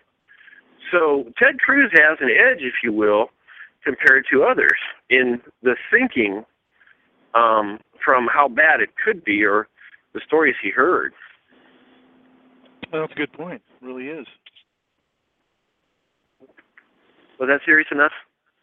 You just I'm going to use this opportunity uh, to uh, thank those who are uh, listening to the live portion of the show. And as a reminder, that uh, the remainder of the show for the extended period will be on the podcast. That'll be available later because uh, it looks like we only got about a minute before we go into the extended period. And so thank you. And uh, just as I said earlier, share the link, or if you're, you're new, just hit the follow button there on Blog Talk Radio. Uh, emails uh, about the show, or if you want to get more details on those emails, uh, just send me a message through the contact page on the Bards Logic Political Talk website at www.bardslogicpoliticaltalk.com. I'll be doing some uh, updates in the near future, but uh, definitely check it out. And it's a little unique uh, than what you're probably used to for uh, political websites. But hey, what you know, that's kind of something we're shooting for is uh, to kind of stand out from the others because uh, why would you want to do something that everyone else is doing? But anyway, so let's go ahead and play the audio with Walker on there because I don't even know if we've heard anything from Walker tonight. Uh, but this is uh, on some of his stances that he's had and things he said on the past, and this is a, another Megyn Kelly. Uh, some of us uh, like her more than others. Um, and I still, since we got about seven seconds before we go to Bard's Logic After Dark, uh, uh, I want to say this to you, Cindy. I want you to send me that picture. Anyway, so let's go ahead and uh, that Megyn Kelly picture. But anyway, uh, let's go ahead and listen to the question to Walker. Governor Walker, you've consistently said that you want to make abortion illegal, even in cases of rape, incest, or to save the life of the mother. You recently signed an abortion law in Wisconsin that does have an exception for the mother's life, but you're on record as having objected to it. Would you really let a mother die rather than have an abortion? And with 83% of the American public in favor of a life exception, are you two out of the mainstream on this issue to win the general election? Well, I'm, I'm pro-life. I've always been pro-life. And I've got a position I think is consistent with many Americans out there in that, in that I believe that that is an unborn child that's in need of protection out there. And I've said many a time that that unborn child can be protected and there are many other alternatives that will also protect the life of that mother. That's been consistently proven. Unlike Hillary Clinton, who has a radical position in terms of support for Planned Parenthood. I defunded Planned Parenthood more than four years ago, long before any of these videos came out. I've got a position that's in line with everyday America. Okay, and uh, one of the things uh, I just want to make a little disclaimer here, uh, at least it's uh, something I've heard, and then what we'll do is we'll go ahead and bring it to you, Cindy, and then we'll bring you in uh, Patrick, and then Richard, and then Kelly, and then we'll move on to the other clip. Uh, but first, uh, you know, I hit, hit a, a guy who he's done thousands of odd, you know, uh, thousands of uh, embalmed bodies, things of that nature, and thousands and thousands of them. He said. He said he's only had one incident, one incident when he actually had to uh, do that with uh, a woman who died, you know, died from from childbirth because she was having a baby. It, it's just so rare um, and, and as Walker said, there are other technology, technologies out there. So let's go ahead and um, to you, Cindy. Uh, uh, you know, and once, of course, this is, I, I think it's more than a, a woman's issue. They in Wisconsin and say that it is, but uh, I think when it comes to pregnancy, men are, are really left out in that, and that that really kind of ticks me off, to be honest. Uh, that that's the case. It's you know we have no decision making ability uh, prior to the birth of the child. But of course, once uh, they they're born, they want us to pay child support, and we should. I'm not saying you know we should do our part, but I think it's kind of hypocritical to expect us to uh, have the responsibility. Uh, and even say, you know, after the born, but even before saying it's, it's completely out of our hands. Uh, but that being said, uh, Cindy, what do you think about uh, one, her question, and even the tone of her voice, uh, uh, tone of tone of her voice, and his answer? Yeah, oh, it was one of the, another one of those baiting questions. Um, uh, and I'm I'm not really sure why she asked it of him. I would have thought she would ask that of someone else. Um, uh, I guess his stance on abortion is uh, very uh, radical. Uh, most conservatives who are pro-life do leave that open for the life of the mother um, but there are some points in that that are worth dis- discussing and arguing over because um, there are a lot of times when they take a baby and they tell the mother that she's going to, you know, have to take the baby because of this and that. It's not necessarily true, first of all, and and second of all, I mean, I've heard a lot of stories where a mother was told that either she or her baby was going to die. She just needed to go ahead and get rid of it. Uh, and then that did not happen. She she chose to keep the baby, and, and neither uh, scenario happened. So it's a very troubling area uh, to go in and and and uh, talk about.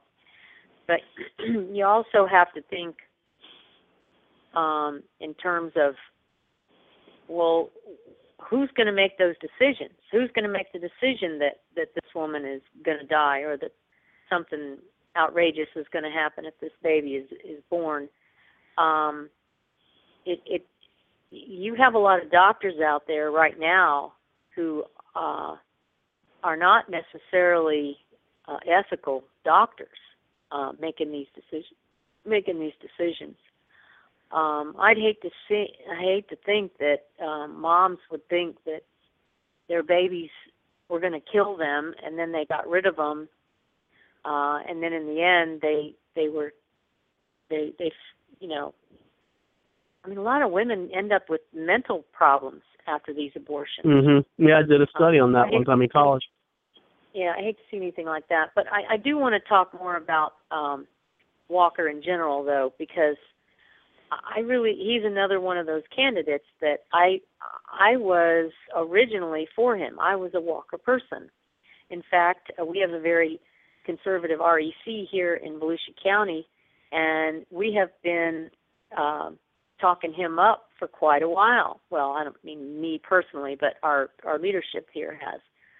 And um, so then when I found out that my friend from Wisconsin, Todd Daniel Welch, you'll remember was a, a delegate to the the last convention.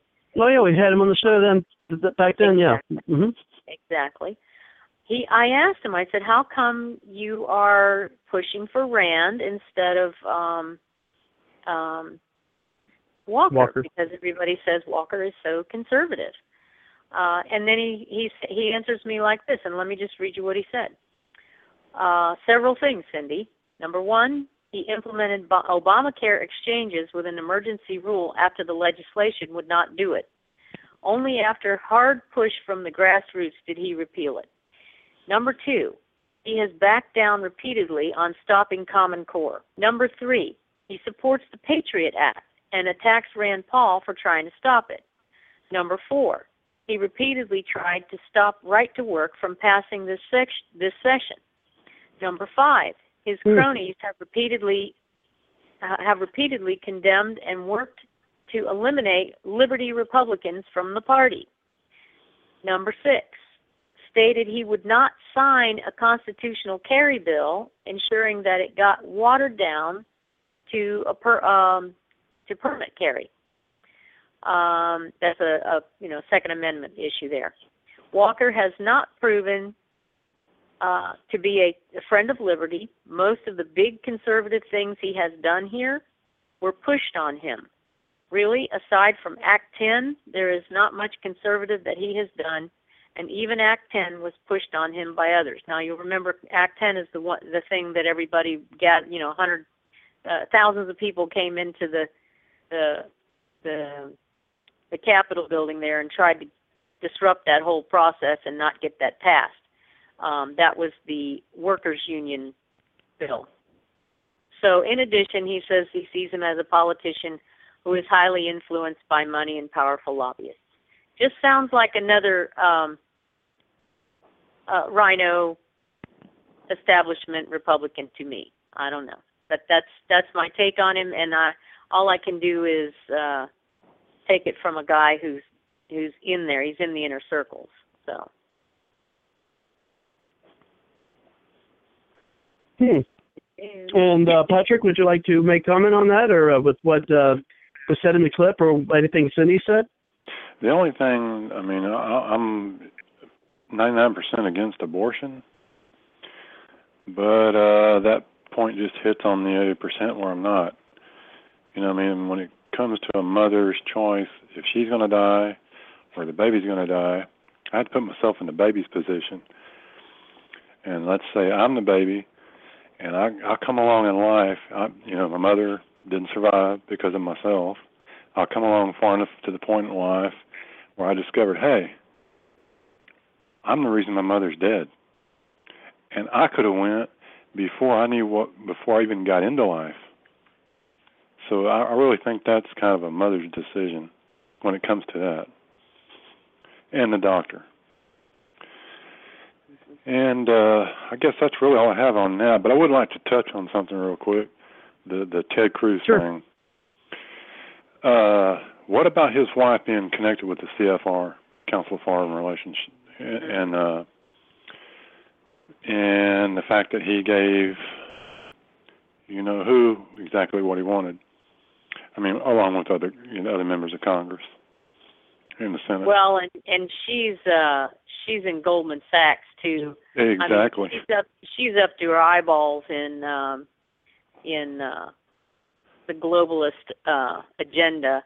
But whether he is or not, I don't really know. I can't tell. Uh, it seems like he's putting bills out there. He's creating things. He's he's stumping on the stumping on the floor to get some conservative things passed. Um, so it seems like he's not one of them, but you know that's another situation where you, you just don't know. You don't know You know. until they're in there and and they're candidates. You know.